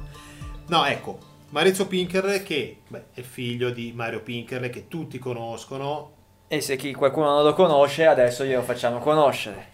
Maurizio Pinkerle alla fine della puntata faremo sentire una sua parte di una sua conferenza che si trova anche su YouTube, divisa in molte parti. Metteremo i, mister- vari link poi. I misteri della grande piramide, eh, che praticamente è stata una conferenza, convegno che è stato organizzato, organizzato sì, dall'associazione Evoluzione Consapevole a ottobre del 2012 a Porto Sant'Elpidio, Nelle fe- Marche. nelle Marche, fermo. Porca fermo, vabbè. Eh, questo è per quanto riguarda Maurizio Pinkerle e dopo alla fine della puntata faremo Sì. sentire. Per quanto riguarda il convegno, poi ovviamente noi lo metteremo ovunque su Facebook. Voi adesso, troverete voi su podcast ascoltatori, adesso l'avete saputo in anteprima. Poi ci saranno tutte le, le pubblici- eh, le pubblicazioni del caso, quindi sul, sul nostro profilo Facebook, sul mio sito, su sentinelitalia.org. sentinelitalia.org, su www.progettatlanticus.net e sui eh, nostri diari. Sì, dov- cioè, dovunque di modo da poter informare eh, più gente possibile, perché ovviamente la partecipazione di tutti è gradita perché, come sempre sostengo, più si è, più cose vengono fuori, più argomenti vengono trattati, più la conferenza assume anche una valenza di, di crescita personale per ciascuno di noi. Infatti, infatti, quello sì, perché anche gli anni Se passati- venite il giovedì, al gio- giovedì 10 luglio, al giovedì del mistero, potremo parlare anche di questo. Eh, una cosa che volevo dire che mi è passata per la testa. No, ecco, il, su sentinelitalia.org ci sono i video dei scorsi relatori. Bravo, questo è importante. 10-15 relatori che in eh, tre anni passati hanno portato avanti eh, le loro conferenze all'interno del- dei Ci sono anch'io allora. Ci dovresti essere anche te se non sei stato bannato. No, non lo so, scherzo. Ci Già dovresti stai- essere anche te, non lo so. Perché non mi ricordo se quando tu eri venuto hanno filmato. Era già meno- stata fatta la ripresa. Vabbè. Ma penso di sì, penso di sì. Eh, sì, mi sembra, mi sembra che fosse stata ripresa, ecco. E comunque sentinelitalia.org, su lì trovate tutto. Ehm, poi comunque tutto il resto relativamente al, al convegno lo diremo. Tornando al libro, il libro compratelo punto, cioè non... eh, non- Compratelo, leggetelo, così dopo che l'avete letto potete venire preparati alla conferenza di ottobre. Infatti, infatti. Eh, nel libro c'è già la copertina della seconda e del terzo volume e anche il titolo. Eh, il secondo volume sarà La musica delle sfere di Leonardo da Vinci, la sinfonia di Teglio. Terzo, Leonardo da Vinci apre le porte all'Eldorado, dalla lira alla città d'oro di Paititi. Perché? Perché noi abbiamo conosciuto Riccardo e vi abbiamo fatto sentire all'interno di uno dei podcast precedenti, avevamo fatto sentire un'intervista che non mi ricordo più chi aveva fatto a lui, proprio relativamente a Paititi. Paititi che è una scoperta che lui ha fatto partendo da discorsi della lira, della costellazione della lira, prendendo e facendo un paragone tra quello che c'è in Egitto, quindi eh, varie, i vari punti che le piramidi, la Sfinge e altri posti a livello Egitto fanno rispetto alle costellazioni celesti, è andato nella zona della, del, del, dell'America del Sud, è andato a riprendere alcuni punti dicendo ok, questa stella della costellazione della Lira io la metto dove c'è Tiwanaku, quest'altra la metto di qui, di là, E la è terza saltato ti fuori dove è Paititi. Paititi. E in E lì hanno effetti, trovato, se voi hanno trovato Google qualcosa. Art a guardare lì, Sembra è che ci sia palese qualcosa. il fatto che ci sia qualcosa. Poi non ci si può andare, non ci siamo ancora andati perché in quelle zone lì noi, noi, noi come, Noi- dico, noi come genere umano, diciamo, eh, tecnologico eh, di scoperta. Non ci siamo ancora andati perché ci sono delle tribù, è una zona, mi sembra, o un parco naturale o un qualcosa del tipo. Ci sono delle tribù che non hanno ancora avuto Contatti, il primo contatto, eccetera, eccetera, per cui bisogna stare un po' attenti. Se lì c'era una miniera di smeraldi, c'erano già andati. Sì, Eh, eh, C'è Paititi e allora ci stanno ancora... No, però ci stanno pensando. giustamente come Riccardo mi ha detto, se avevo i soldi ero già là. Eh, lo dico anch'io. Eh, se avevo sì, un battiscafo è ero sempre lo stesso è sempre lo stesso discorso. A Doggerland. No, comunque molto interessante questo libro. Eh, Secondo libro. uno. Tra l'altro lui è laureato in economia come te. Ah, E questa vedi, qua la pensa a te. Allora, secondo libro, che poi non è un solo libro, ovvero nella versione inglese è un libro, The Twelfth Planet di Sitchkin, appunto, beh, che Sitchkin lo conoscete tutti, ed è stato fatto nel 1976, quindi 40 anni fa, quasi. Eh, però, però, è stato tradotto, è stato presentato in Italia prima dalle edizioni mediterranee con una ristampa del 1996 dal titolo Il dodicesimo pianeta all'interno della Biblioteca dei Misteri, eh, il dodicesimo pianeta, le vere origini dell'uomo, ai tempi costava 28.000 lire. Poi è stato presentato dalla PM in edizione economica, PM Pocket, eh, nel 2006, però con il titolo Il pianeta degli dei. Prima degli egizi furono i sumeri, prima dei sumeri puntini puntini. Ecco.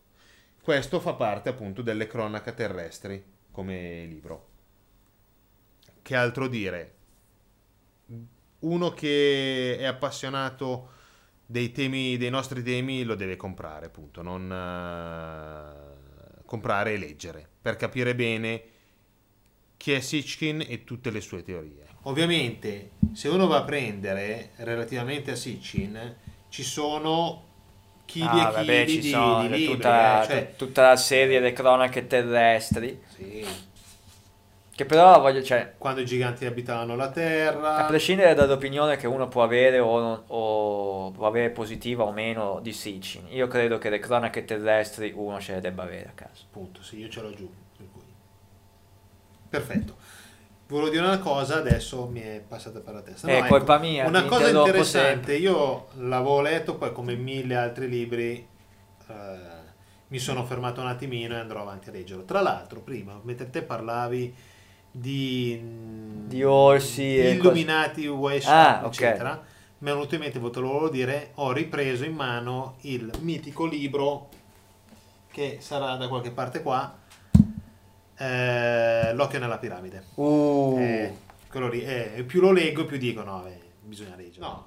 Eh, libro, poi dopo metteremo sia di questo di Sitchin sia di quello di Magnani sul sito sul come sito poter come poter comprare i vari link a per che se uno informarsi. mette Google oppure va sul eh, io sono edizioni.it www.iosonoedizioni.it può tranquillamente comprare anche quello di, di Magnani. Riccardo Magnani ecco, ecco. E, punto poi altra cosa che amo Sì, prima di, passare, prima di passare alla conferenza di, di Pinker, giusto? Sì. Diamo lettura dei risultati del, del sondaggio. Allora, noi avevamo proposto ai partecipanti alla conferenza e ai partecipanti a, a tutto l'evento Rozzano in Fantasy, coloro curiosi che passando si fermavano davanti al nostro stand per vedere chi, era, chi erano quei due pazzi che facevano la conferenza, abbiamo proposto 10 domande dedicate chiaramente relative al, al mondo dei misteri al, e alle civiltà antidiluviane e sono uscite dalle rispo- risposte chiuse, quattro ipotesi di domande e sono uscite dei risultati anche curiosi. Poi queste sia domande e risposte tutto metteremo tutto su internet. Metteremo tutto su internet con, una, con una tabella, fare- però volevamo darvi lettura di alcune domande che avevamo fatto e delle risposte che erano, che erano uscite, che erano emerse, anche per capire se anche voi podcast ascoltatori siete sulla stessa classe statistica o meno.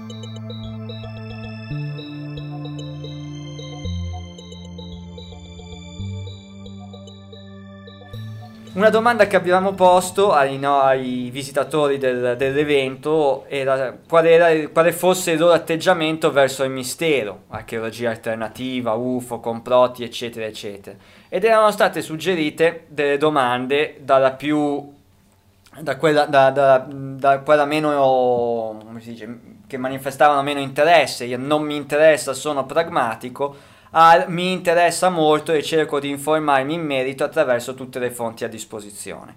La stragrande maggioranza delle persone intervistate ha dichiarato che eh, il mistero lo interessa o lo ha interessato in passato, ma che non segue nulla che lo riguarda. Gli abbiamo, detto, abbiamo suggerito, C'è eh, l'Atlanticast. c'è Atlanticast il podcast. scaricare subito Per cui, che cosa emerge? Emerge che c'è interesse verso il mistero, ma che la gente non lo segue. Cioè, che non, come si dice, non, non- non lo approfondisce. ci potrebbe essere interesse ma non c'è quel qualcosa in più che spinge la gente a, a Oppure la gente è distratta. Questo penso. quello sì però era distratta anche vent'anni fa quando c'era X-File solo che per esempio una serie televisiva come X-File magari faceva fare diciamo allo spettatore quel salto da dire sì mi interessa il mistero a cioè andiamo a leggere Andiamo a qualcosa. leggere qualcosa, esatto. Altra cosa interessante è come viene considerata la storia di Atlantide. Solo uno dei nostri degli intervistati ha detto che si tratta di un mito e niente di più. La maggioranza si è orientata invece su de- queste due posizioni, una città antica distrutta da un cataclisma poi enfatizzata attraverso il mito e una città tecnologicamente avanzata.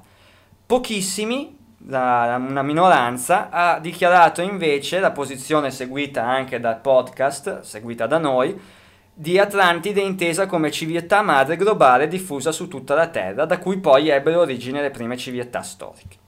una persona ha messo la E Eh, la E perché questa persona probabilmente ne sa. eh, Eh, no, però a me mi è venuto in mente che sì, bene, la prossima volta diamo quattro più la possibilità, Più la possibilità di... scrivere lui cosa lui pensa che possa essere stata Perché Atlantide. magari potrebbe essere interessante avere qualche spunto. Non diciamo chi è stata la persona, No, tanto cioè, lo sa. tanto lui lo sa. e credo che ci stia anche ascoltando. Spero, altrimenti qua... Il diluvio è esistito veramente per la maggior parte delle persone, anche se probabilmente può essere accaduto qualcosa a solo a livello locale, Oppure un cataclisma oppure un epocale. cataclisma epocale avvenuto in passato dove Noè rappresenta i sopravvissuti antidiluviani. La teoria degli antichi astronauti è conosciuta dal- da- da- dalla maggioranza delle persone, nessuna delle quali ha negato la possibilità di essere stati visitati nei tempi antichi da esseri extraterrestri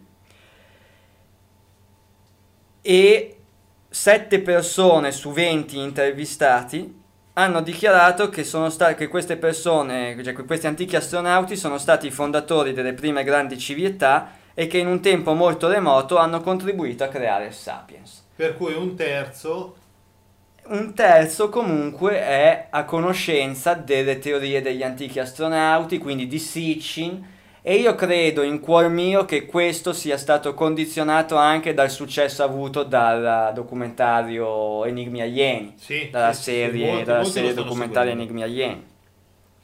Una cosa invece molto curiosa dal mio punto di vista è che nonostante la risposta sulla teoria degli antichi astronauti, che a mio parere è automaticamente collegata all'idea del culto del cargo, la maggior parte, quasi il 90% delle persone intervistate non ha mai sentito parlare di culto del cargo e non sa neanche che cosa sia. Se uno gli dice culto del cargo, Non, non- non non- associano il non associano a- ri- quell'incipit del film di Star Trek Into the Darkness. Sì. Non, viene, non, non lo associa, cioè non lo conosco. Ripeti un attimino cos'è il culto del cargo, così almeno Allora, perché culto- magari qualcuno dei nostri ascoltatori Eh, vi- all'inizio visto le statistiche, tu dici è Non meglio ricordare che cos'è il culto del cargo. Il culto del cargo è quella particolare eh, venerazione da parte di una civiltà arretrata rispetto a coloro i quali sono portatori di tecnologie che non riescono a, a essere comprese. L'esempio più, più comune, più, più noto, è quello del- di una civiltà, di una tribù delle isole della Polinesia che durante la seconda guerra mondiale, con l'arrivo degli americani, americani che hanno installato una base operativa sopra quest'isola, quindi con, con l'arrivo di velivoli, di aerei, di strumentazioni, di attrezzature. Bene, finita la guerra, gli americani sono ripartiti, hanno portato via tutto, la tribù mh, preistorica, diciamo così, è rimasta e ancora oggi ehm, invoca queste divinità attraverso dei, dei feticci, attraverso delle sculture fatte con paglia e legname di quell'aereo che avevano visto e che gli aveva portato dei doni e, del- e- de- e degli aiuti sostanzialmente. Ecco, questo è il culto del cargo. Culto del cargo che vediamo anche, come dicevo, nell'incipit di Into the Darkness, l'ultimo film di Star Trek, dove questa tribù preistorica presente su questo pianeta vede l'Enterprise decollare e, E lo non sciamano- essendo, e lo sciamano, non essendo in grado di comprendere che cosa possa essere quel- quella cosa che prende il volo e se ne va, disegna il, come si dice, il contorno del, dell'Enterprise, dell'Enterprise sulla te- sul, sul- sul terreno, Sulla sabbia, sì. sulla sabbia, dando origine a quello che poi diventa eh, Una divinità. una divinità e quindi dando origine al culto del cargo. e noi lo vediamo all'interno diciamo di ehm, dei dei delle leggende antiche appunto Certo, ne- in in- ne- esattamente in questa maniera. ok Poi abbiamo dedicato alcune domande alle piramidi, chiedendo ai nostri, intervi- ai nostri visitatori chi avesse costruito la grande piramide e la Sfinge e che cosa fosse la grande piramide. Le opzioni erano gli egizi, durante la chi ha costruito la grande piramide, le opzioni erano gli egizi durante la dinastia di Cheope con la tecnologia dell'epoca, gli egizi con tecnologie a noi sconosciute, non sappiamo né chi né come sono state costruite, ma di certo non gli egizi del 3000 a.C., e una civiltà perduta antidiluviana in possesso di tecnologie che non conosciamo. L'ultima, che sostanzialmente è quella seguita dal podcast, è stata, non è stata gettonata, Bannata. non è stata, è stata non è stata presa in considerazione, mentre invece sono state prese in considerazione le prime due. Quindi gli egizi durante la dinastia di Cheope con la tecnologia dell'epoca e a pari merito gli egizi ma con tecnologie a noi sconosciute.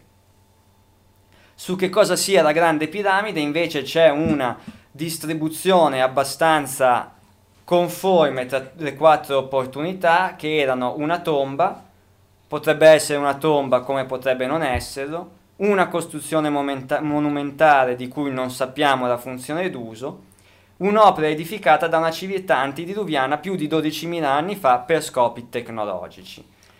Eh, diciamo che la gente non è... Non, non- non sa non, bene, non è- capisce non è- bene, non si focalizza su una o sull'altra posizione in questo non è caso. sicura a dire è una tomba. Meno male. E questo già È già un bel passo è già un avanti. passo avanti. Poi, visto anche l'ambito dedicato al fantasy del- dell'evento, avevamo concluso con due domande legate una agli UFO e una invece ai personaggi della tradizione popolare come elfi, forretti e fate. La domanda sugli UFO è stata: credi agli UFO? Hai mai avvistato qualcosa che non sei stato in grado di spiegare? Una persona su 20 ha detto che non esistono perché non ne ha mai visto uno. 13 persone su 20, anche se non ne ho mai visto uno, non significa che non esistono. 6 persone su 20 ritengono che possono essere progetti segreti militari, così come velivoli provenienti dallo spazio. Nessuno di loro li ha visti ed è certo della loro esistenza. E per la verità non li ho visti nemmeno io, E neanch'io. anche se vorrei tanto vederli. Magari sì, magari no. Non, Mm. non sono ancora sicuro sul come rispondere a una domanda del genere. Del tipo, ti piacerebbe vedere un UFO? Mm, bah, boh. Dipende. Dipende. Dipende da cosa. Eh, dipende da chi è. Da quale UFO, Ah, quale eh, di quale player è. È vero, come fai a saperlo a priori? No. Intanto cominciamo a vederlo. Per quanto riguarda i forretti, invece, sono più.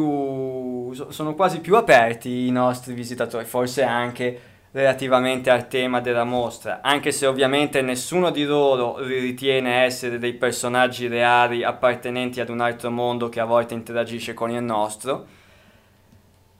Per la maggior parte delle persone intervistate rappresentano qualcosa di reale che la tradizione ha trasformato in leggende, in miti e in folklore. Una minoranza dichiara invece che non esistono e che è solo folklore seppur estremamente affascinante. Tutti questi risultati, in maniera più dettagliata e più, come dire, specifica, verranno poi pubblicati sul nostro profilo Facebook dedicato ad Atlanticast e magari anche nel sito, vediamo se riusciamo a creare uno spazio apposta per questo. Sì, in qualche modo vedremo di... La puntata è diventata corposa, vedo il tempo che scorre e credo che abbiamo superato tutti i record eh, fin qui raggiunti dal podcast per quanto riguarda la durata della puntata, per cui non eh, attenderei oltre Lasciamolo e lasciamo la parola a a Pinker e alla sua conferenza. Un saluto a Trantideo da Paolo, E un saluto a Lemuriano ed Eugenio. alla Buona prossima con eh, Atlanticast risponde. E ricordate appunto di mandare tante tante domande, richieste, informazioni, eccetera, eccetera. Ciao.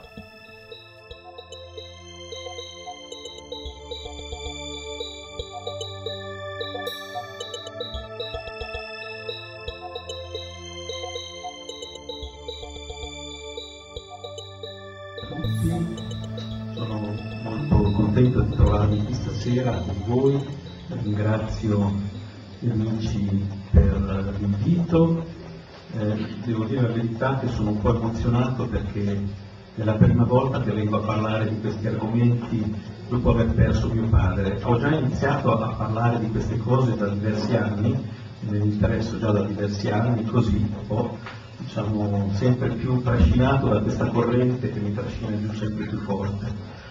E ho fatto varie cose, abbinando le esperienze che avevo fatto da giovane con papà, eh, tipo archeologico, e con quello che invece è la mia esperienza professionale, il mio lavoro di neurologo e ho cercato quindi, sto cercando di dare delle spiegazioni a tanti fenomeni che come voi sapete la scienza di oggi ancora non riesce a spiegare. Ehm, io volevo farvi vedere questo piccolissimo filmato che è andato in onda due settimane fa eh, a distanza di cinque giorni dalla morte di papà e che il mio carissimo amico Roberto Giacoppo ha voluto fare e, eh, perché si sente solo, dice, mi ha chiamato il giorno prima, mi ha detto mi sento solo, sono come una persona in un deserto, infatti eh, voi vedrete che cosa ha fatto, chi l'ha già visto forse se, ricorda, se lo ricorderà perché è andato in onda pochi giorni. Comunque si vede Giacoppo che cammina da solo, però dice delle cose molto belle su quello Allora ho detto cominciamo con questo ricordo di Mario eh, che io penso sia qui con noi sicuramente. E poi durante questa chiacchierata parleremo di tante cose che lui ci diceva anche riguardo alla vita eh, non, non, più terrena, quindi, quindi eh, io sono convinto che lui sia qui con noi stasera, quindi sono emozionato forse proprio per questo. Vi faccio vedere questo filmato, poi dopo iniziamo a parlare della piramide, dei misteri della piramide e di tanti altri misteri.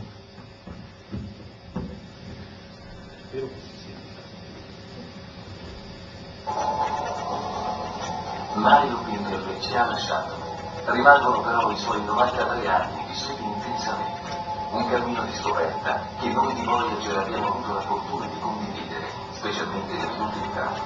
È a lui che si deve, ad esempio, la scoperta dello Z, la leggendaria torre di granito nascosta all'interno della piramide di Chetia. Archeologo, ingegnere, ma anche poeta, Mario Pinterle ha lasciato nella sua ricca produzione di un'eredità di conoscenze e riflessioni seriate. Alcune sue intuizioni sono state accolte con diffidenza, altre con il sostegno delle più prestigiose accademie scientifiche.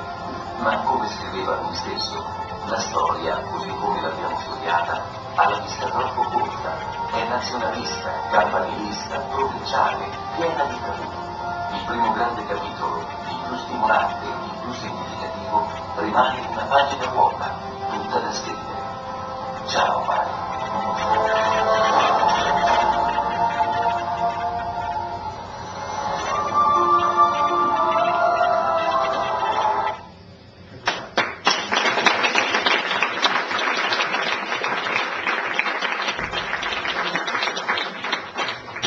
Bene, quindi per queste belle parole che hai detto, che condivido pienamente. Eh, io, prima di parlare della piramide e, e dei suoi segreti, ehm, volevo dire qualche cosa molto, molto rapida eh, su papà. Cioè, lui eh, ha fatto un percorso particolarissimo perché ha cominciato negli anni 60 a interessarsi di poi è finito per caso in Egitto, è entrato nella piramide per la prima volta nel 65 e poi dopo di lì la sua vita è cambiata completamente perché l'ingresso nella piramide veramente gli ha modificato completamente la vita e mh, ha cominciato a interessarsi di archeologia nel modo più completo direi. Questo ha scatenato un putiferio, un'ira di Dio da parte di moltissimi archeologi, eh, di moltissime persone che vedrete poi io ho preso dei pezzi dei suoi, libri sulla piramide e li ho attaccati lì, quindi adesso vedrete e quello che ne pensava lui di queste persone. Devo dire che è stato molto amato da alcune persone ed è stato molto odiato da altre persone. Se voi andate a vedere la discussione che c'è sulla pagina di Wikipedia, non la pagina quella che si vede, cioè, si può entrare per vedere la discussione che hanno fatto sull'opportunità o meno di mettere Mario Pinker su Wikipedia, perché ci sono state molte persone che si sono opposte, non lo volevano su questa enciclopedia e hanno, hanno chiesto una votazione che chiaramente poi alla fine è stata vinta da lui, ma lui in tutte queste cose non ne sapeva niente, non, non, non, non se ne interessava minimamente, lui non è mai interessato nulla se queste persone in qualche modo o la scienza, quella che, possiamo, che noi possiamo chiamare scienza ufficiale pseudoscienza, perché lui è stato chiamato, se non su Wikipedia detto c'è uno pseudoscienziato, in realtà non è affatto uno pseudoscienziato, io come scienziato, perché rimango molto con i piedi per terra, quindi penso di essere uno scienziato questo, quindi come scienziato dico che lui non è affatto un pseudoscienziato, certo aveva eh, delle teorie molto eh, forti e che eh, chiaramente non possono essere capite ancora oggi, quindi sicuramente verranno capite nel futuro, verranno comprese nel futuro. D'altra parte uno diceva sempre, diceva nemmeno voi figli vedrete nel futuro che, vengo, che mi, mi, verranno riconosciute i miei meriti, ci vorranno forse i nipoti e i pronipoti. Quindi lui già questo lo sapeva benissimo. Mi viene in mente come medico, lo dicevo eh, anche l'altro giorno degli amici, mi viene in mente Virkov.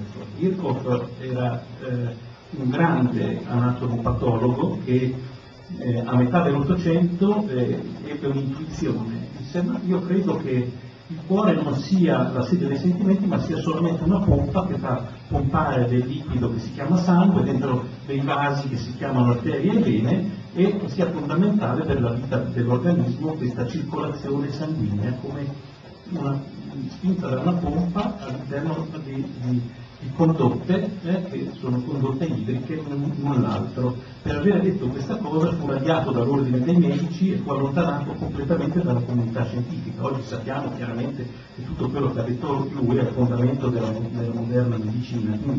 Questo è successo solamente 120-130 anni fa. Quindi, eh, sono, ma se noi andiamo a cercare degli esempi possiamo dire che insomma, la scienza è piena di questi esempi. Tutti i grandi scienziati non sono stati capiti all'inizio e sono stati considerati dei pazzi. Lo stesso Einstein nel mondo della fisica eh, all'inizio del Novecento era considerato uno strambo, un po' pazzo, che non capiva niente di matematica. Se voi andate a vedere quello che dicevano i suoi colleghi fisici troverete proprio queste cose qua. Quindi non se ne è mai fatto un problema di questo. Mi ricordo solamente che a casa nostra venne Paolino Mingazzini, che era il più grande archeologo dell'Accademia dei Licei e che era suo grande amico, questo signore eh, vecchissimo, era un signore vecchissimo, io poi dopo mi sono ricordato di Mingazzini perché c'è il segno di Mingazzini in neurologia, lui era figlio di un grandissimo neurologo che si chiamava Giovanni Mingazzini, era di Ancona, era un artigiano, ma Paolino Mingazzini era sicuramente uno dei più grandi archeologi veri d'Italia, se non d'Europa, se non del mondo. Lui stimava moltissimo mio padre, ecco, poi ce ne sono tanti altri che invece sono dei detrattori che dicevano che lui non capiva niente nemmeno di ingegneria, che invece l'ingegneria ne capiva perché aveva una laurea, è chiamato uno pseudo-ingegnere, insomma, ma tutte le intuizioni per esempio sulla costruzione dello Z sono intuizioni formidabili che non, non, non, non, possono essere smontate da persone che non ne capiscono niente di ingegneria, quali sono gli archeologi, che hanno la laurea in lettere antiche, ma non certo in tecnologia.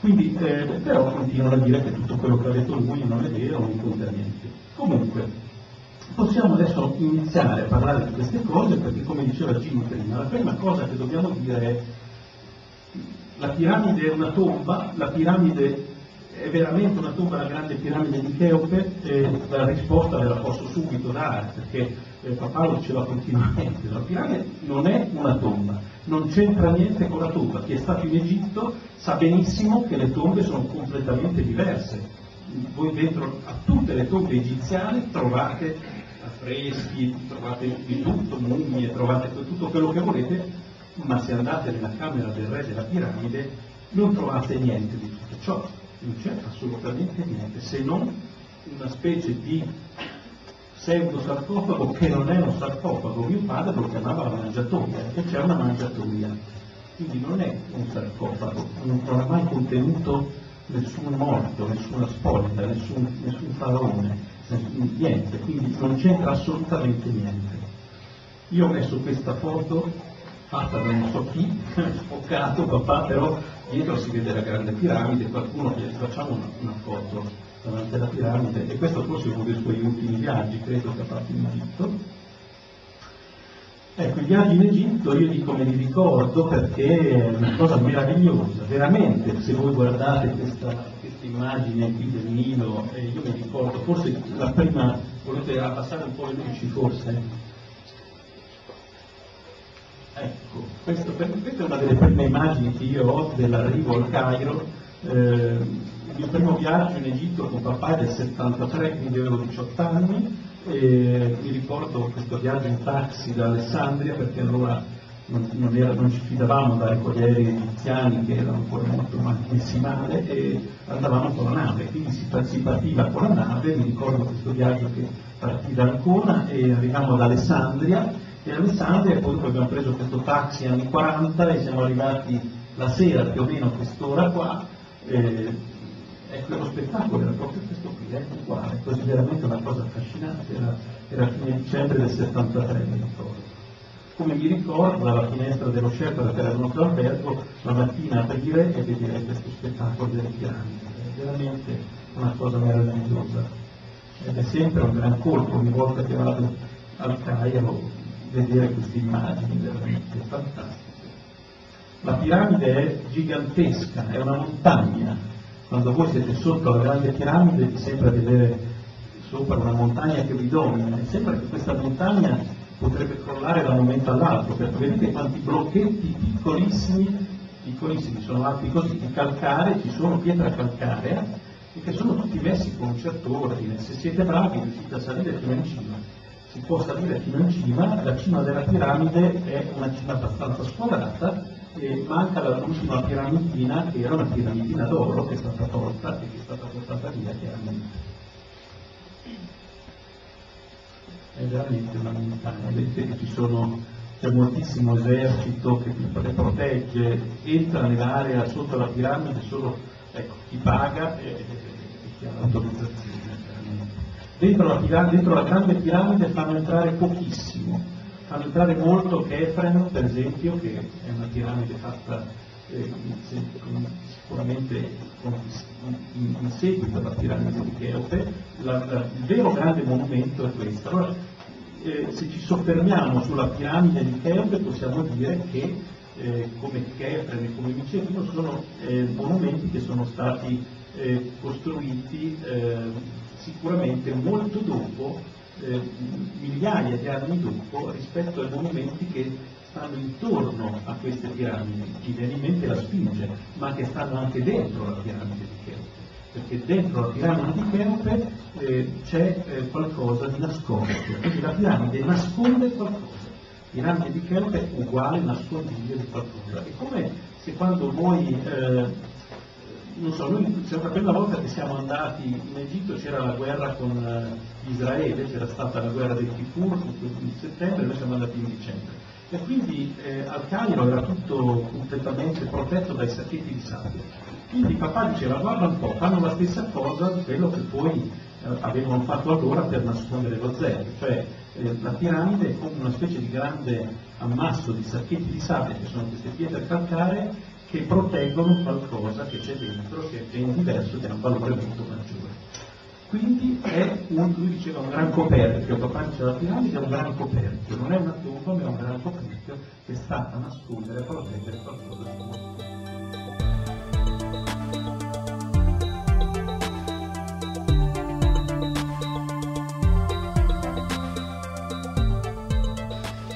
Vedete qui si vede molto bene, di nuovo eh, eh, milioni e milioni di piccoli blocchetti di calcare e qui vediamo all'interno lo Z, quindi con la grande galleria, di fianco le gallerie più piccole di ingresso. In realtà queste gallerie erano gallerie che poi vedremo se ne parleremo più tardi, erano gallerie in cui entrava l'acqua, entrava l'acqua perché, ve lo dico rapidamente, eh, lo spostamento di questi massi di granito secondo la teoria di papà, avveniva per mezzo di legni corti, tra l'altro non ha fatto altro che tradurre dei testi di Erodoto dove si parla di questi bracoix xiloi che sono eh, eh, legni eh, corti e, e, e, anche tozzi, tozzi che vengono bagnati dall'acqua del Nilo, si dilatavano uno vicino all'altro, dilatandosi provocava lo spostamento di una slitta che si muoveva all'interno di questa grande galleria. Quindi la grande galleria ha il significato di piano inclinato per far scivolare, tra l'altro ci sono eh, due, due, due, grossi zoccoloni a sinistra e a destra e eh, servivano appunto come guide per fare scivolare questa slitta sulla quale c'erano poi i grani massi. Ecco, qui potete vedere, questo è uno spaccato proprio ufficiale, eh, fatto a livello ingegneristico da, delle, eh, da due eh, ufficiali del, del, genio italiano del militare che andarono negli anni 30 a fare dei rilevamenti all'interno della piramide. Ecco che cosa trovarono. Vedete che lo Z non tocca quello che qui è giallo intorno sono le pietre calcaree, il granito è questo interno e vedete che in mezzo questa riga è un intercapelli nell'aria. Quindi ci si passa, io mi sono infilato con la scala qua e sono, e sono andato su di là, sono entrato nelle stanze. Quelle stanze sopra hanno una proprietà molto particolare. Il soffitto è liscio, come questo soffitto qui, estremamente liscio, anche più di questo soffitto, completamente liscio. Invece il pavimento, soprattutto in quelle più alte, è un po' eh, mosso, cioè non è stato levigato, quindi ci si cammina, ci, ci sono degli avvallamenti, infatti vedete, si vede. Eh, invece il soffitto è completamente liscio, quindi sicuramente c'è, il fatto che fosse liscio c'ha un, un significato, doveva scorrere da qualche parte, quindi sicuramente è un, è diciamo, un lato del masso era importante che fosse perfettamente liscio.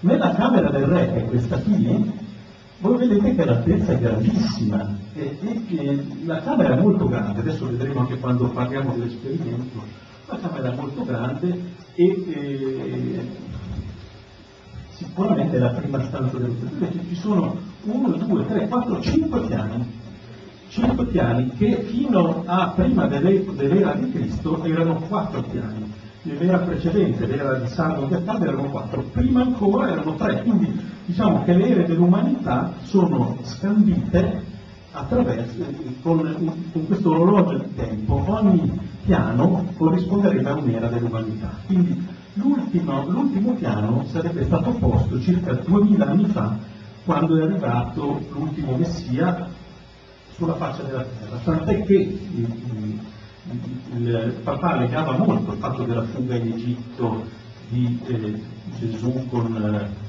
i suoi genitori. E, e perché fu fatta questa fuga in Egitto? Perché fu portato dentro la piramide questo bambino nato?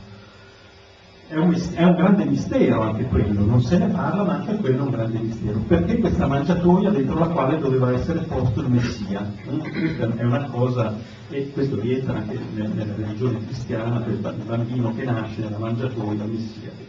E quindi, ecco. Poi da tutta la parte di sotto, da qua in giù, non sappiamo cosa c'è.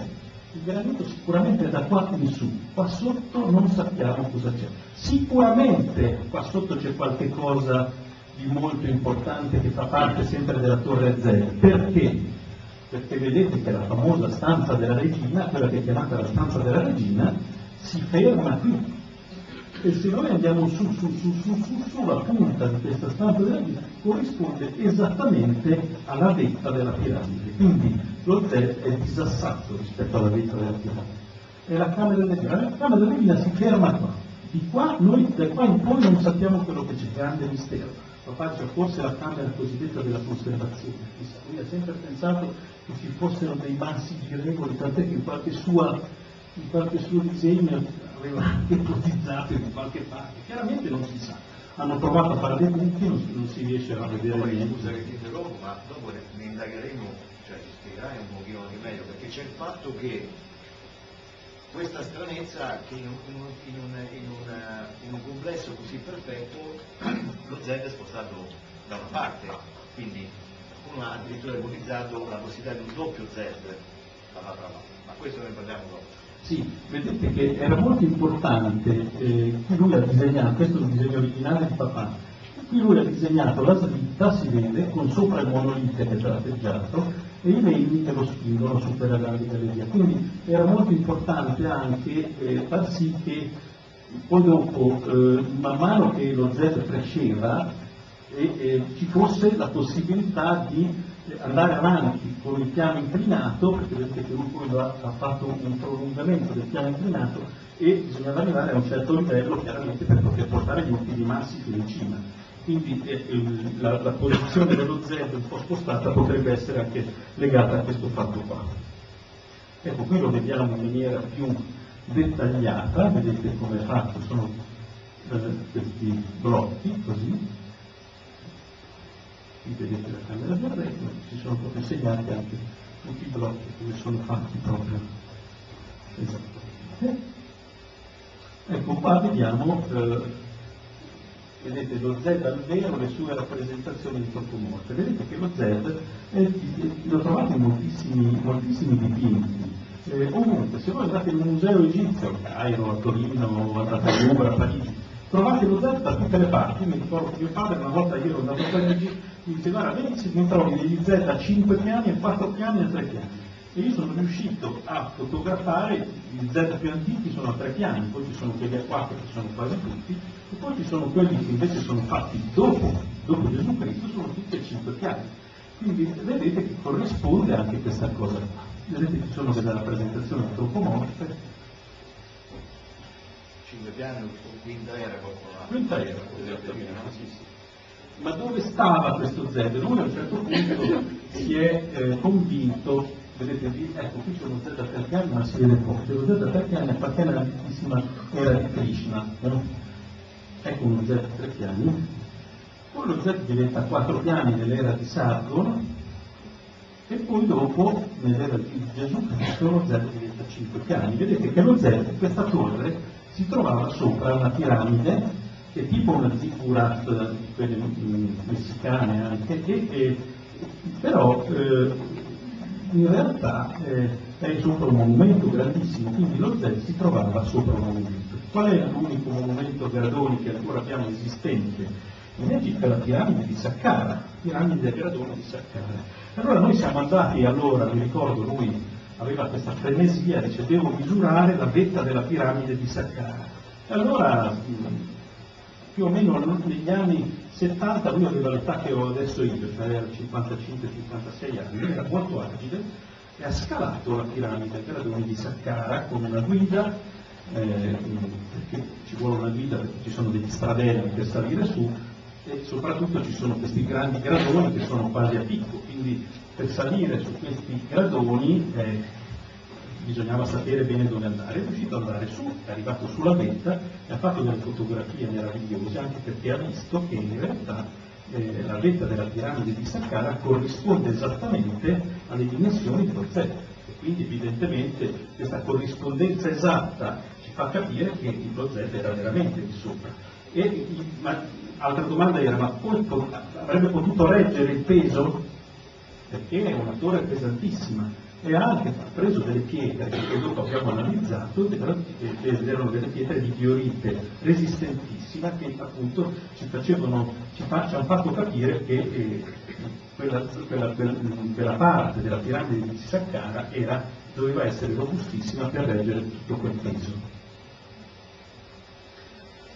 Questo è difficilissimo da spiegare, vediamo se ci riesco. Ogni volta che devo spiegare questa cosa faccio una gran fatica, perché lui l'ha spiegata con una semplicità, io la prima volta che ho assistito a questa spiegazione, eravamo sulla nave, e stavamo tornando indietro, e eh, c'erano degli archeologi insieme a lui, giovani archeologi egiziani, e, eh, e lui ha spiegato questa cosa, poi qui l'ha scritto, adesso però provo a spiegare io con un intuito incredibile perché eh, nessuno mai era riuscito a spiegare questa- questo geroglifico stranissimo, perché era una cosa stranissima. Si vedono due strane lampadine, sembrerebbero, per cui avevano parlato, cioè, avevano, gli egizi avevano la corrente elettrica, ma delle giornate mostruose.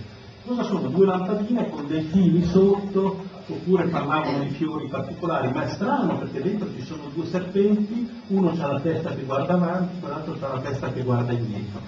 Poi dopo sotto c'è lo Z da una parte piegato con delle braccine, uno Z, senza braccine l'altro Z, qui c'è una specie di scimmione che tiene un coltello davanti, qui c'è un ometto che sta così con una cosa sulla testa, qui c'è uno che dà dei, come dei doni a questo grande uomo qua, più piccolino, e qui ci sono due che fanno lotta tra loro a braccio di ferro. E allora uno dice, boh, ma che cos'è? Non si riesce a capire che cosa significa questa cosa. Allora lui, mi ricordo che stavamo tutti intorno a un tavolo, lui ha spiegato, cioè, questo è semplicissimo, guardate un attimo, è semplicissimo. Questo, eh, questi due uomini in realtà è sempre l'Adam Kadmon, cioè l'umanità, uomo grande, uguale umanità. L'umanità in due ere diverse, ecco famose ere dello Z, che- piani dello Z, due ere diverse. Un'era il serpente guanto davanti, il serpente lui dice, il serpentello il gamete dice, ah, rappresenta la vita, la vita del- dell'umanità, quindi lo scorrere della vita. Allora chi guarda avanti? Qui guarda indietro, perché guarda indietro? Perché qui c'è un ominide che mette una spada, quindi guerra, violenza, quindi in questa seconda era il serpente si rigira perché la vita non può vedere questa cosa, è la guerra questa, quindi la lotta tra tre uomini. Qui invece il serpente guarda avanti, cioè l'umanità evolve, la specie umana va avanti. Lo Z ha le braccia, vuol dire agisce, le braccia significa azione, le braccia agiscono, quindi lo Z è in azione. Vedete che qui sopra lo Z c'è anche una piccola cosettina che qui invece non c'è. È esposto alla luce solare, è esposto all'esterno, quindi Z è esposto alla luce esterna, il sarcofago forse sull'ultimo piano, il mangiatoio sull'ultimo piano, lo Z è attivo, l'umanità, l'uomo normale fa eh, eh, voti all'umanità, quindi questa è un'era felice. Questa è un'era infelice di guerra in cui gli uomini litigano tra loro, questo è lo scorrere del tempo. Vedete che dallo scorrere del tempo parte come una specie di cavo che va di qua e di là, ma in realtà non è altro che l'alternarsi del giorno e della notte, vedete una parte più chiara, una parte più scura, una parte più chiara, una parte più scura. Allora qui ci dice tutto, allora lo Z qui non c'ha più le braccia, perde le braccia, lo Z è chiuso dentro la piramide, era cattiva, aspetta tempi migliori. Certo è un'interpretazione, qualsiasi scienziato può dire ma sì, non è vero niente, va bene, allora dimmi la tua, visto che dici che è una lampadina elettrica, che le lampadine veramente elettriche dentro un serpente non si sa bene che cosa c'è. Ma è una spiegazione molto verosimile e che calza molto con quello che è il significato dello Z. Questo Z a un certo punto c'è scritto nel libro di Enoch, quindi sono due libri che lui ha anche tradotto e che mi ricordo negli anni 70 andavamo a cercare nelle varie biblioteche in tutto il mondo, perché le ha cercare, poi alla fine li ha trovati, li ha tradotti, ma nel libro di Enoch ci dice questo, che lo Z era prima sulla piramide a gradoni di Saqqara, vedete questa rappresentazione. Poi dopo a un certo punto è stato smontato ed è stato messo dentro la piramide di Cheope, quella che adesso si chiama piramide di Cheope, che però non è altro che un nascondiglio, un coperchio per nascondere lo Z in attesa del migliori. E nel libro di Enoch tutto questo è ben spiegato. Ecco com'era, questo è un modellino che aveva costruito mi ricordo che l'abbiamo fatto insieme tanti anni che aveva fatto, fatto e esattamente dopo che lui è stato sulla, sulla vetta della piramide di, di Saqqara aveva proprio preso le misure e aveva costruito questo Z in questo modo, ma in realtà ecco, forse è molto simile a questa rappresentazione qua, che è quella che poi si vede nel, in quel piccolo filmatino che ha fatto vedere Giacomo.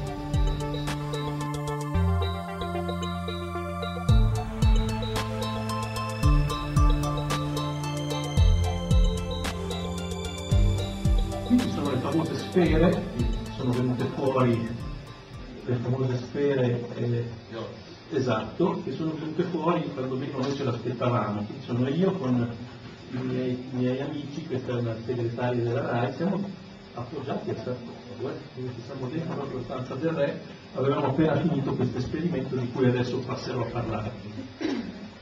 dentro la stanza sfere? Certo, dentro la stanza.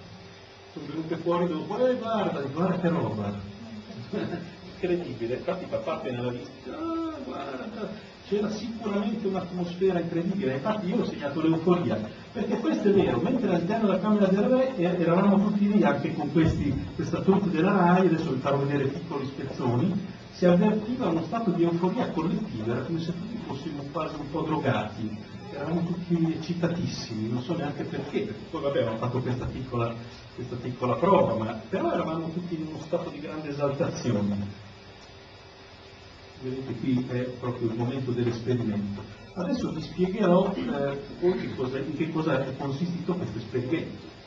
Voler misurare cosa succede dentro al sarcofago relativamente al tempo. Relativamente al tempo. E qui abbiamo sentito questa euforia, vedete qui abbiamo messo di nascosto queste telecamere, queste cose, e questo è uno degli autori di Voyager, e qui l'altro autore di Voyager che viene viene preparato per fare l'esperimento, l'abbiamo fatto su un autore di Voyager che è un ragazzo laureato in fisica che non credeva molto a tutta questa cosa. Ha detto, vabbè, lo faccio io, me lo, me lo fate me. In realtà quando ha visto le differenze è rimasto così. Intanto c'è avuto una reazione forte perché mentre era sdraiato ha cominciato a sudare, ha cominciato a respirare in una maniera diversa e lui diceva io ero tranquillissimo, non so che cosa mi sta succedendo. Ecco, guardate un po' com'è la stanza, queste sono, c'è questa specie di mangiatoia in mezzo, queste enormi pietre, grandissime pietre di granito, queste sono un po'. Ecco, vedete la pietra girevole che papà diceva, c'è sicuramente una pietra girevole, questa non l'abbiamo mai trovata, eh, l'ha disegnata sempre lui, ma non, secondo me non c'è. Ecco il sarcofago, questo è il sarcofago un po' ripreso in tutte le salse, sono fotografie fatte da me queste, fotografie fatte negli anni 70, di quella alla mano di mio fratello, poi dopo le abbiamo rifatte. Ogni volta che ci vado lo rifotografo sempre, ma vedete il granito qui, c'è- ecco, è una pietra color arancione più o meno, ci sono dei cristalli trasparenti, dei cristalli neri, è il classico tipico granito di, di Siena, sienite, sia la sienite. Questa rottura poi l'hanno fatta, no? Questa rottura è stata fatta perché hanno voluto provare a vedere eh, cosa c'era, se c'era qualcosa di misterioso eh, dentro uno di quei condotti, hanno de- ci sono due condotti, ca- i cosiddetti condotti da reazione che non areano proprio niente, e è scoppiato uno e con lo spostamento d'aria ha fatto saltare per aria un pezzo del sarcofago. E quindi ha perso un po' nella sua funzione, perché gli manca un pezzettino un vero e proprio disorientamento temporale che sembrava finirsi proprio all'interno di quel contenitore di granito che tutti chiamano sarcofago, ma che certamente direi qualcos'altro. Adesso io vi ho messo una foto qua, il mistero di Windows. Vedete mio padre che appunto è sempre relativa a quel viaggio che abbiamo fatto in Egitto, ma prima di andare nella piramide di Cheope ci siamo fermati eh, nell'isola di Rodi perché dovevamo vedere ehm, il papà stava anche studiando allora eh, il Labris come, figu- come diciamo, strumento, mezzo per poter unire eh, il- i, i vari blocchi nei monumenti antichi. Per cui siamo andati sull'Acropoli di Lindos perché lì sapeva erano stati molto molto utilizzati questi Labris sono, eh, poi sono diventati un simbolo di unione, l'Abris è un simbolo di unione tra i popoli anche, ma in realtà veniva usato, questo l'Abris tra una pietra e l'altra, venivano usate nelle zone sismiche per cercare di evitare il crollo de- degli spostamenti durante le scosse di terremoto. Allora perché questa foto vi ho messo? Questa è una foto molto particolare. Se voi guardate questa persona, vedete che ha uno stato eh, quasi di amnia, è quasi amminica, in questo momento ha lo sguardo fisso, questa persona che è il marito sta cercando di entrare in contatto con lei, mio padre sta cerca- cercando di capire quello che lei sta dicendo, che cosa è successo?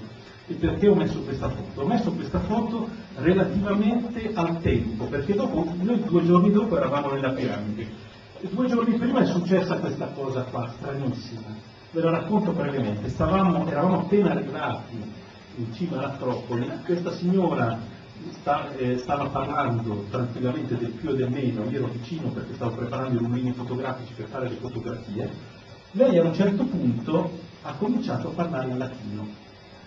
E eh, non è che ha parlato in latino per due o tre minuti, ha parlato in latino per 37 minuti, quindi più o meno il tempo per questa mia conferenza finora. Parlato sempre in latino, scolarità di questa signora, terza elementare, quindi lei non ha mai studiato latino in vita sua. Il marito ha eh, prontamente, io questa foto l'ho scattata io, eh, pro- il marito ha prontamente messo in funzione un registratore a cassetta e eh, è stata registrata completamente tutto questo stato di trance di questa signora con tutto quello che ha detto. Quindi esiste una prova matematica, scientifica che lei parlava in latino, papà che sapeva molto bene il latino le faceva delle domande, quindi se lei si fosse preparata a tutto, perché poi dopo è stato detto, ah ma si è preparata a tutto, papà erano d'accordo, Ah, diciamo tutto, allora possiamo anche dire che la terra è piatta a questo punto, non erano affatto d'accordo, nessuno si aspettava assolutamente questa cosa, lui ha fatto delle domande in latino su come era fatta l'Acropoli, che voi vedete in certi punti in piedi, ma nella stragrande maggioranza dei punti l'Acropoli di Lindos è tutta crollata. Allora lui ha chiesto qui che cosa c'era, che cosa c'era, e lei ha spiegato tutto come se l'Acropoli fosse in piedi in quel momento. In realtà gli ha chiesto chi sei e lei ha detto anche chi era. E ha detto che cosa fai qua? Dice, io faccio, sto in un tempio, sono una vestale del tempio di Venere, eccetera. E ha raccontato tutto quello che faceva lì dentro, ha raccontato chi era, ha detto chi era, era la figlia di un certo Caio Mosciano, che era il governatore dell'isola di Rodi, era stata portata lì perché l'avevano rapita in un certo periodo e, e ha vissuto tutta la sua vita lì, è morta lì dentro questo periodo, circa 2000 anni prima. Allora, questa è una cosa clamorosa, è stato l'episodio che mi ha fatto capire che c'è qualcosa, è inutile, non si può dire che non sia vero perché tutto registrato, c'erano 20 testimoni, c'erano persone del calibro fisici, c'era il direttore del, c'è- nel nostro gruppo faceva parte il direttore del Museo della Scienza e della Tecnica di Milano, quindi è un fisico, quindi tutta gente che ha assistito direttamente a questa cosa, fotografata, registrata, siamo andati a vedere successivamente chi era questa persona sui libri di storia, ma non solo i libri di, di scuola, nemmeno i libri di liceo, ma nemmeno quelli dei i laureati di storia antica, insomma ci sono dei documenti dove si è ritrovata questa persona, si è ritrovato il fatto che aveva una sorella, è stata rapita, è stata portata di poi sparita completamente. Quindi tutto quello che lei ha detto è vero, storicamente documentato, tutto quello che lei ha detto su come è fatta l'acropoli di Lindos è esattamente così, tant'è che oggi, io ci sono tornato tre anni fa, tant'è che oggi la, eh, l'archeologia greca ha fatto un plastico dove ha ricostruito l'acropoli di Lindos sulla base di quello che ha detto la Vegna Miciano, grande sensitiva milanese, in quel momento lì, quando è andata in trance, quando meno se l'aspettava, parlava della sua pelliccia, io mi ricordo, moglie di questo fisico alto, come fai per mantenere l'estate, far pulirla dagli insetti, queste cose qua. A un certo punto, tra, è entrata in trance e ha cominciato a parlare in latino, mentre parlava di pellicce e di cose. È durato tre... Lei è cosciente, di, è, è cosciente di essere una delle più grandi sensitive d'Italia, tant'è che era, ma lei lo sa da anni. Io gli chiesi anche come hai fatto a diventare una sensitiva, come ti sei resa conto di, essere, di avere dei poteri diversi dagli altri? E lei me l'ha anche detto, l'ha detto a me. Dice io avevo 15 anni e è di lei, è di e stavo passeggiando lungo il, lungo fiume di Spoleto, c'è questo ponte altissimo che si chiama Ponte di Gattapone e ho visto una ragazza che camminava sul ponte. A un certo punto si è buttata di sotto, ha fatto questo gran volo, è caduta giù e si è sfracellata nel greco del fiume. Io sono rimasta così, però a un certo punto ho visto la sua anima uscire dal corpo e salire, salire su. Da quel momento ho capito che c'è qualcosa che io percepisco e allora ho capito di avere dei poteri paranormali, dei poteri diversi dal normale, insomma. E qui lei è andata in trance, è stato 37 minuti, alla fine dei 37 minuti si è rimessa a parlare di pellicce e di cose così. Lei non si ricordava assolutamente niente di quello che aveva detto. Allora, spazio-tempo, tempo, lei in quel momento era 2000 anni prima, perché lei vedeva l'Acropoli come era, come era 2000 anni fa, in piedi, non crollata come la vedevamo noi. Ha spiegato esattamente come è fatta, non ha sbagliato niente in realtà. Tutto quello che si sa adesso e tutto quello che ha detto lei, addirittura papà ha fatto, io non l'ho trovata la fotografia, ma c'era una pietra scavata in un certo modo, c'erano due scanalature da una parte una scanalatura un po' più avanti da un'altra parte. Cosa servono queste scanalature? Dice, mai nessuno l'ha saputo spiegare che cosa servono questa pietra all'ingresso del tempio. E lei l'ha detto subito, in alcuni si inginocchiano con le ginocchia una di qua e una di là, e la scanalatura davanti perché si devono prostrare con la testa delle battere. Quindi in 2000 anni che fanno questa cosa si sono create queste scanalature dove tutti quelli che entrano si devono mettere in quella posizione. Siamo visti così, tac, ha detto in due secondi. Una persona semplicissima che non è che abbia cognizioni di architettura, niente. Ha detto così, come se fosse la cosa più normale del mondo quando per centinaia d'anni tutti gli archeologi si sono scervellati per cercare di capire che significato avesse quella cosa. Tant'è che oggi è riconosciuto che è così. Quindi, allora, se esiste questa cosa ed è assolutamente documentabile, io mi sono sempre chiesto, ma evidentemente il tempo eh, c'è qualche cosa di, di diverso, come dicevi tu, da quello che noi fino ad oggi abbiamo sempre pensato che sia. E finalmente oggi con la fisica, perché hanno sempre detto ma sì sono cose filosofiche, no, sono cose fisiche, perché se voi oggi andate a vedere tutta, non, non sono le teorie, ma sono le cose che si sanno scientificamente sui buchi neri, sappiamo benissimo che il tempo non è solo il presente, ma il tempo futuro è passato e attuale è presente. Dipende dai punti di osservazione, questo l'ha detto sempre Einstein già da cento anni, l'ha detto, però si, va- si sta andando ancora più avanti, cioè sappiamo che il futuro è presente. Noi qui potremmo essere qui tra cento anni, come si, noi potremmo già essere tra cento anni o cento anni prima. Non esiste passato, presente e futuro. Come diceva Jimmy, c'è una cosa unica che possiamo dire sì, è forse una percezione sferica, perché se lo, se lo vediamo eh, a livello di spazialità sul buco nero, si dice il margine del buco nero rappresenta il futuro, no? In qualche modo. Sì, cioè in qualche modo è anche un, possiamo dirla così, quindi ci salviamo anche la faccia. Filosoficamente è un, è un parametro effimero, non è come fino adesso abbiamo pensato, un parametro, cioè un parametro come, come lo, lo- lo spazio, la larghezza, la lunghezza, la profondità. Quindi dobbiamo il bello, vedere un po' è, questa cosa. il bello che abbiamo delle prove matematiche, fisiche, scientifiche, non possiamo più dire ma sì, forse sarà così, no, è così, è dimostrabile, si può ridimostrare, quindi ormai questa è una cosa molto importante. Ecco la famosa foto di Mario sdraiato nel sarcofago, questa che ha girato il mondo questa foto, e, e gliel'ho scattata io, e quando lui ha avuto per la prima volta, perché io gli ho scattato questa foto quando dicevo dai, andiamo via, siamo qui da quattro ore, tant'è che lui poi in varie interviste, lo potete vedere su YouTube se ci andate, lui lo racconta, anche proprio nel- nella trasmissione che io ho fatto del, del Natale del 2007, dove c'è il mio esperimento. Prima c'è lui che racconta questa cosa del disorientamento temporale. Lui dice, oh, io credevo di essere dentro da dieci minuti, invece i ragazzi, i miei figli, erano pronti già per uscire perché erano dentro da ore e ore. Quindi lui era in uno stato di disorientamento totale a livello temporale. Lui non porta l'orologio, ma probabilmente il suo orologio avrebbe segnato, come dicevi tu, l'ora, l'ora precedente.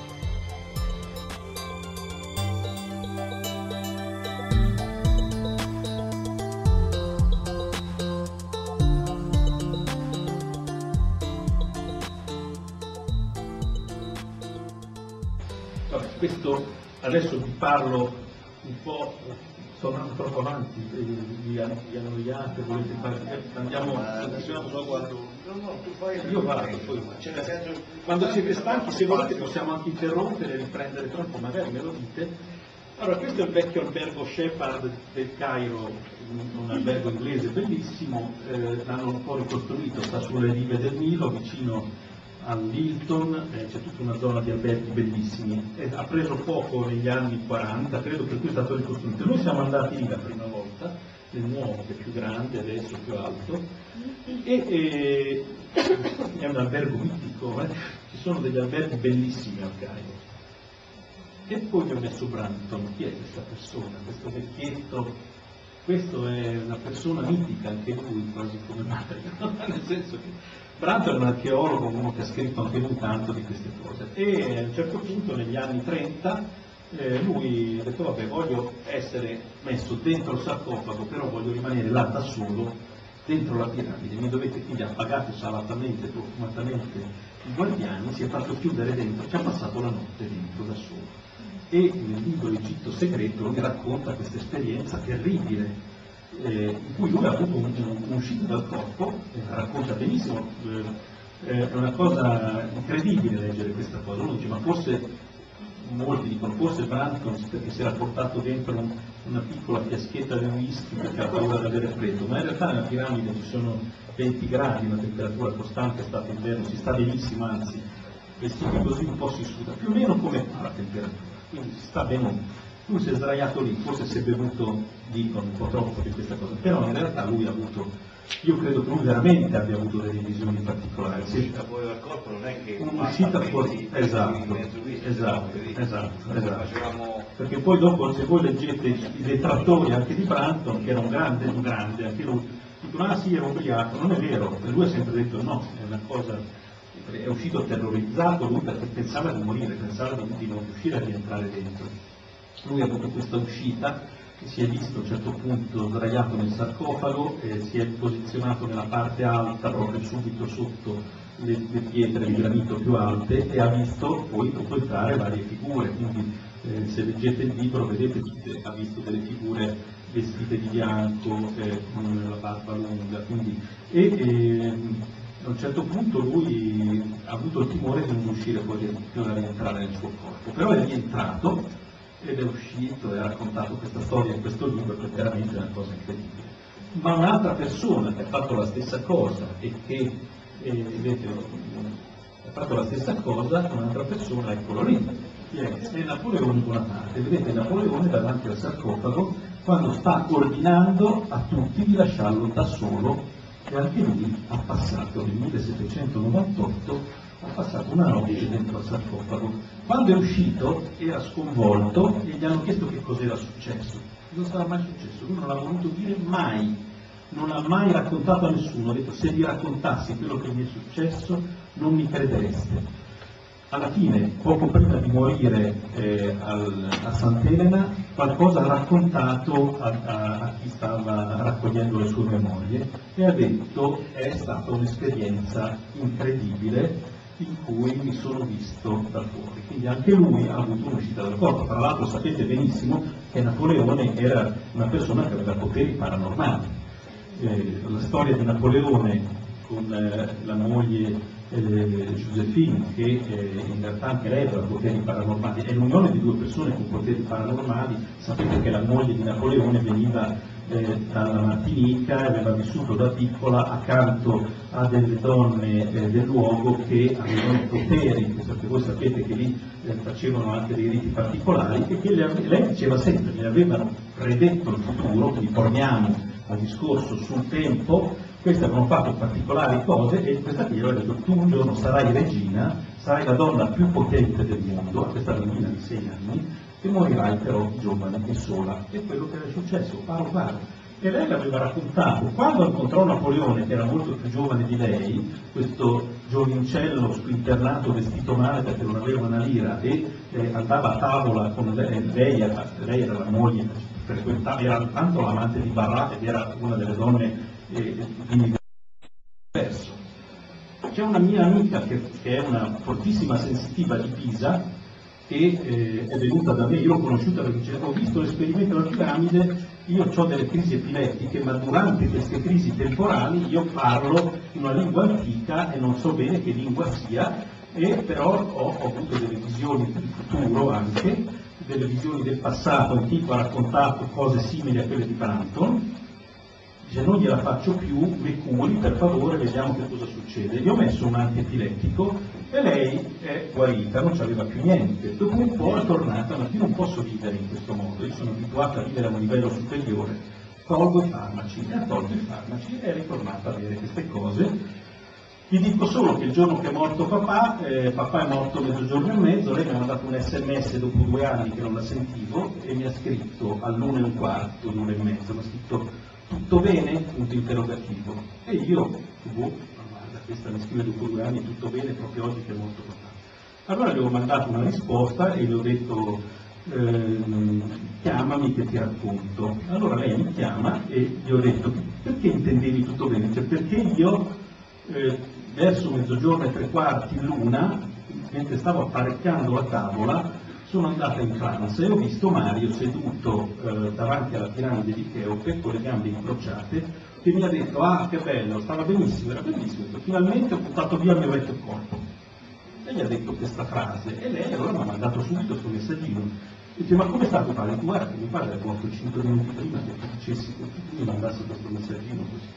Quindi ecco, questo sicuramente è una D'altra parte questa è una che ha di queste cose, come la Venia ha avuto l'episodio di Windows, che sono cose matematiche, d'altra parte lei non lo sapeva, quindi non volevo solo aggiungere una cosa, perché non, in modo che non sfuggisse come mai dopo ne possiamo parlare meglio.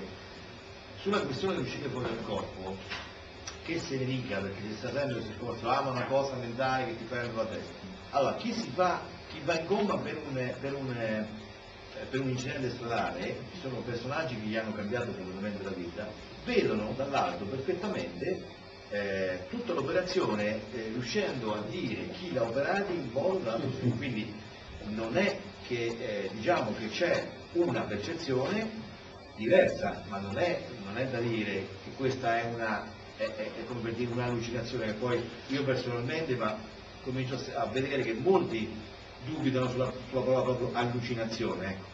Eh, siamo, io sono stato, ho portato questa conferenza sull'esperimento fatto nella piramide, cui ancora non ti ho parlato, ma l'ho portata nel mese di maggio lei per esempio a questo convegno eh, sugli, sugli, stati di confine proprio tra vita e morte e c'erano due ragazze fondamentalmente che mi hanno colpito più di altre perché tanta gente ha raccontato questa esperienza in cui è uscita poi dopo è rientrata.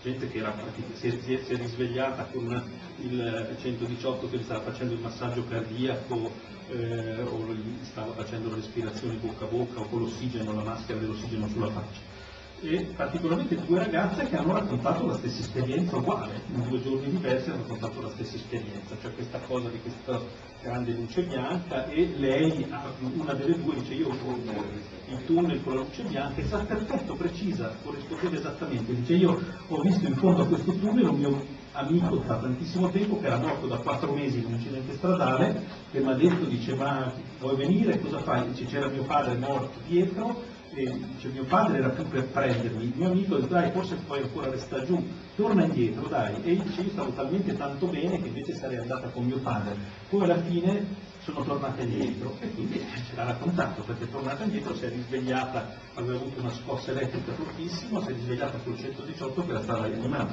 Quindi esattamente la stessa esperienza di un'altra che invece ha avuto un attacco vascolare con una rottura di un aneurisma cerebrale e ha raccontato la stessa cosa identica, la stessa esperienza. Sono veramente tantissime persone che hanno anche qui dentro, credo che poi qualcuno ci potrà raccontare la propria esperienza di un'uscita reale con il corpo che stanno Sì, sì, sì. Vedete Napoleone, guarda. Ecco, adesso passiamo all'esperimento. Vogliamo fare una piccola pausa, 10 minuti? Sì, ok, ok. Adesso parliamo di questo esperimento, quindi vi ho spiegato le motivazioni perché abbiamo pensato di fare questo esperimento. Abbiamo visto appunto, come vi dicevo, che qualcosa cambia all'interno di questo ambiente. Io mi sono sempre detto che sia un'influenza ambientale, cioè che l'ambiente piramide o l'ambiente sarcofago dentro la piramide possa eh, modificare qualcosa a livello di attività cerebrale, elettrica, come neurologo mi sono posto queste domande. No? Così parlando con mio padre ci è venuto in mente di dire vabbè, proviamo a a portare un elettrocefalografo dentro la piramide e vediamo che cosa succede. Quindi volevamo vedere se ci sono delle... Se, prendendo una, l'idea è questa, prendo una persona, gli faccio un elettrocefalogramma dentro il sarcofago, poi esco dalla piramide, nella stessa giornata la stessa persona lo porto in albergo, gli faccio un altro elettrocefalogramma, poi metto a confronto i due tracciati e vedo se ci sono delle differenze. Fondamentalmente il discorso era questo. Quindi abbiamo deciso di fare questa cosa e poi abbiamo, adesso con questi nuovi programmini computerizzati possiamo vedere esattamente se ci sono delle differenze. Magari a occhio, una volta i tracciati elettrocefalografici erano molto analogici, diciamo, cioè ci davano una rappresentazione visiva dell'attività cerebrale. Oggi invece non abbiamo solo questo, abbiamo la possibilità di vedere esattamente proprio il funzionamento preciso dei singoli neuroni quasi. Quindi possiamo andare a vedere miliardi di informazioni che all'occhio umano certamente sfuggono. E invece il computer le può valutare bene tutte e poi dopo può fare delle statistiche, si possono vedere eh, delle differenze eh, da un ambiente all'altro. Questo si possono sicuramente valutare. Abbiamo eh, la macchina per fare questo.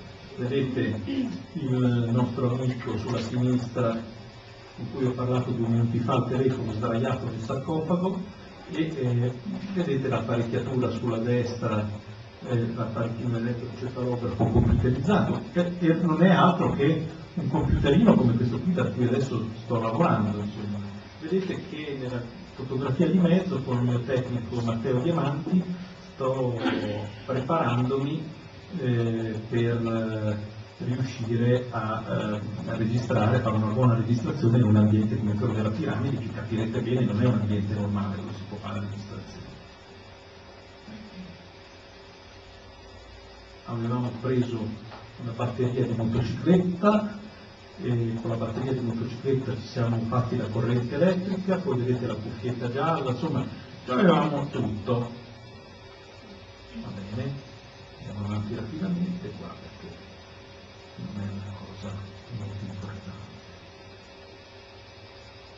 Ecco, qui vi ho messo qualche fotografia, qui mh, la persona a cui abbiamo fatto questa registrazione, eh, come dicevo prima, è eh, uno degli autori di Voyager, chiama Davide Fiorani ed è un fisico ed era assolutamente scettico, completamente scettico e sicuramente sarà tutto uguale dentro fuori, io adesso mi metto lì sdraiato, tranquillo, si è messo, appena lui gli abbiamo messo la cuffietta, si è sdraiato lungo dentro il sarcofago, ha cominciato ad avere delle reazioni neurovegetative che lui non si aspettava. Quindi uno potrebbe dire ma una cosa inconscia, forse chissà che, ma no, lui era tranquillissimo. E lui dice ma non so cosa mi sta succedendo, quindi ha avuto delle reazioni neurovegetative, ma contemporaneamente alle reazioni neurovegetative è successo qualcosa nell'attività elettrica del suo cervello. Qui è sempre mentre vedete che lui era proprio tranquillo, rilassato, si stava mettendo questa cuffietta.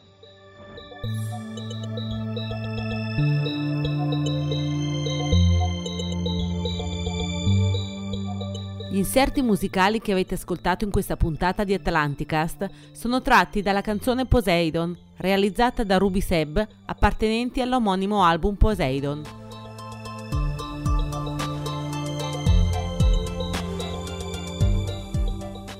Sponsorizzato da www.gardenmary.com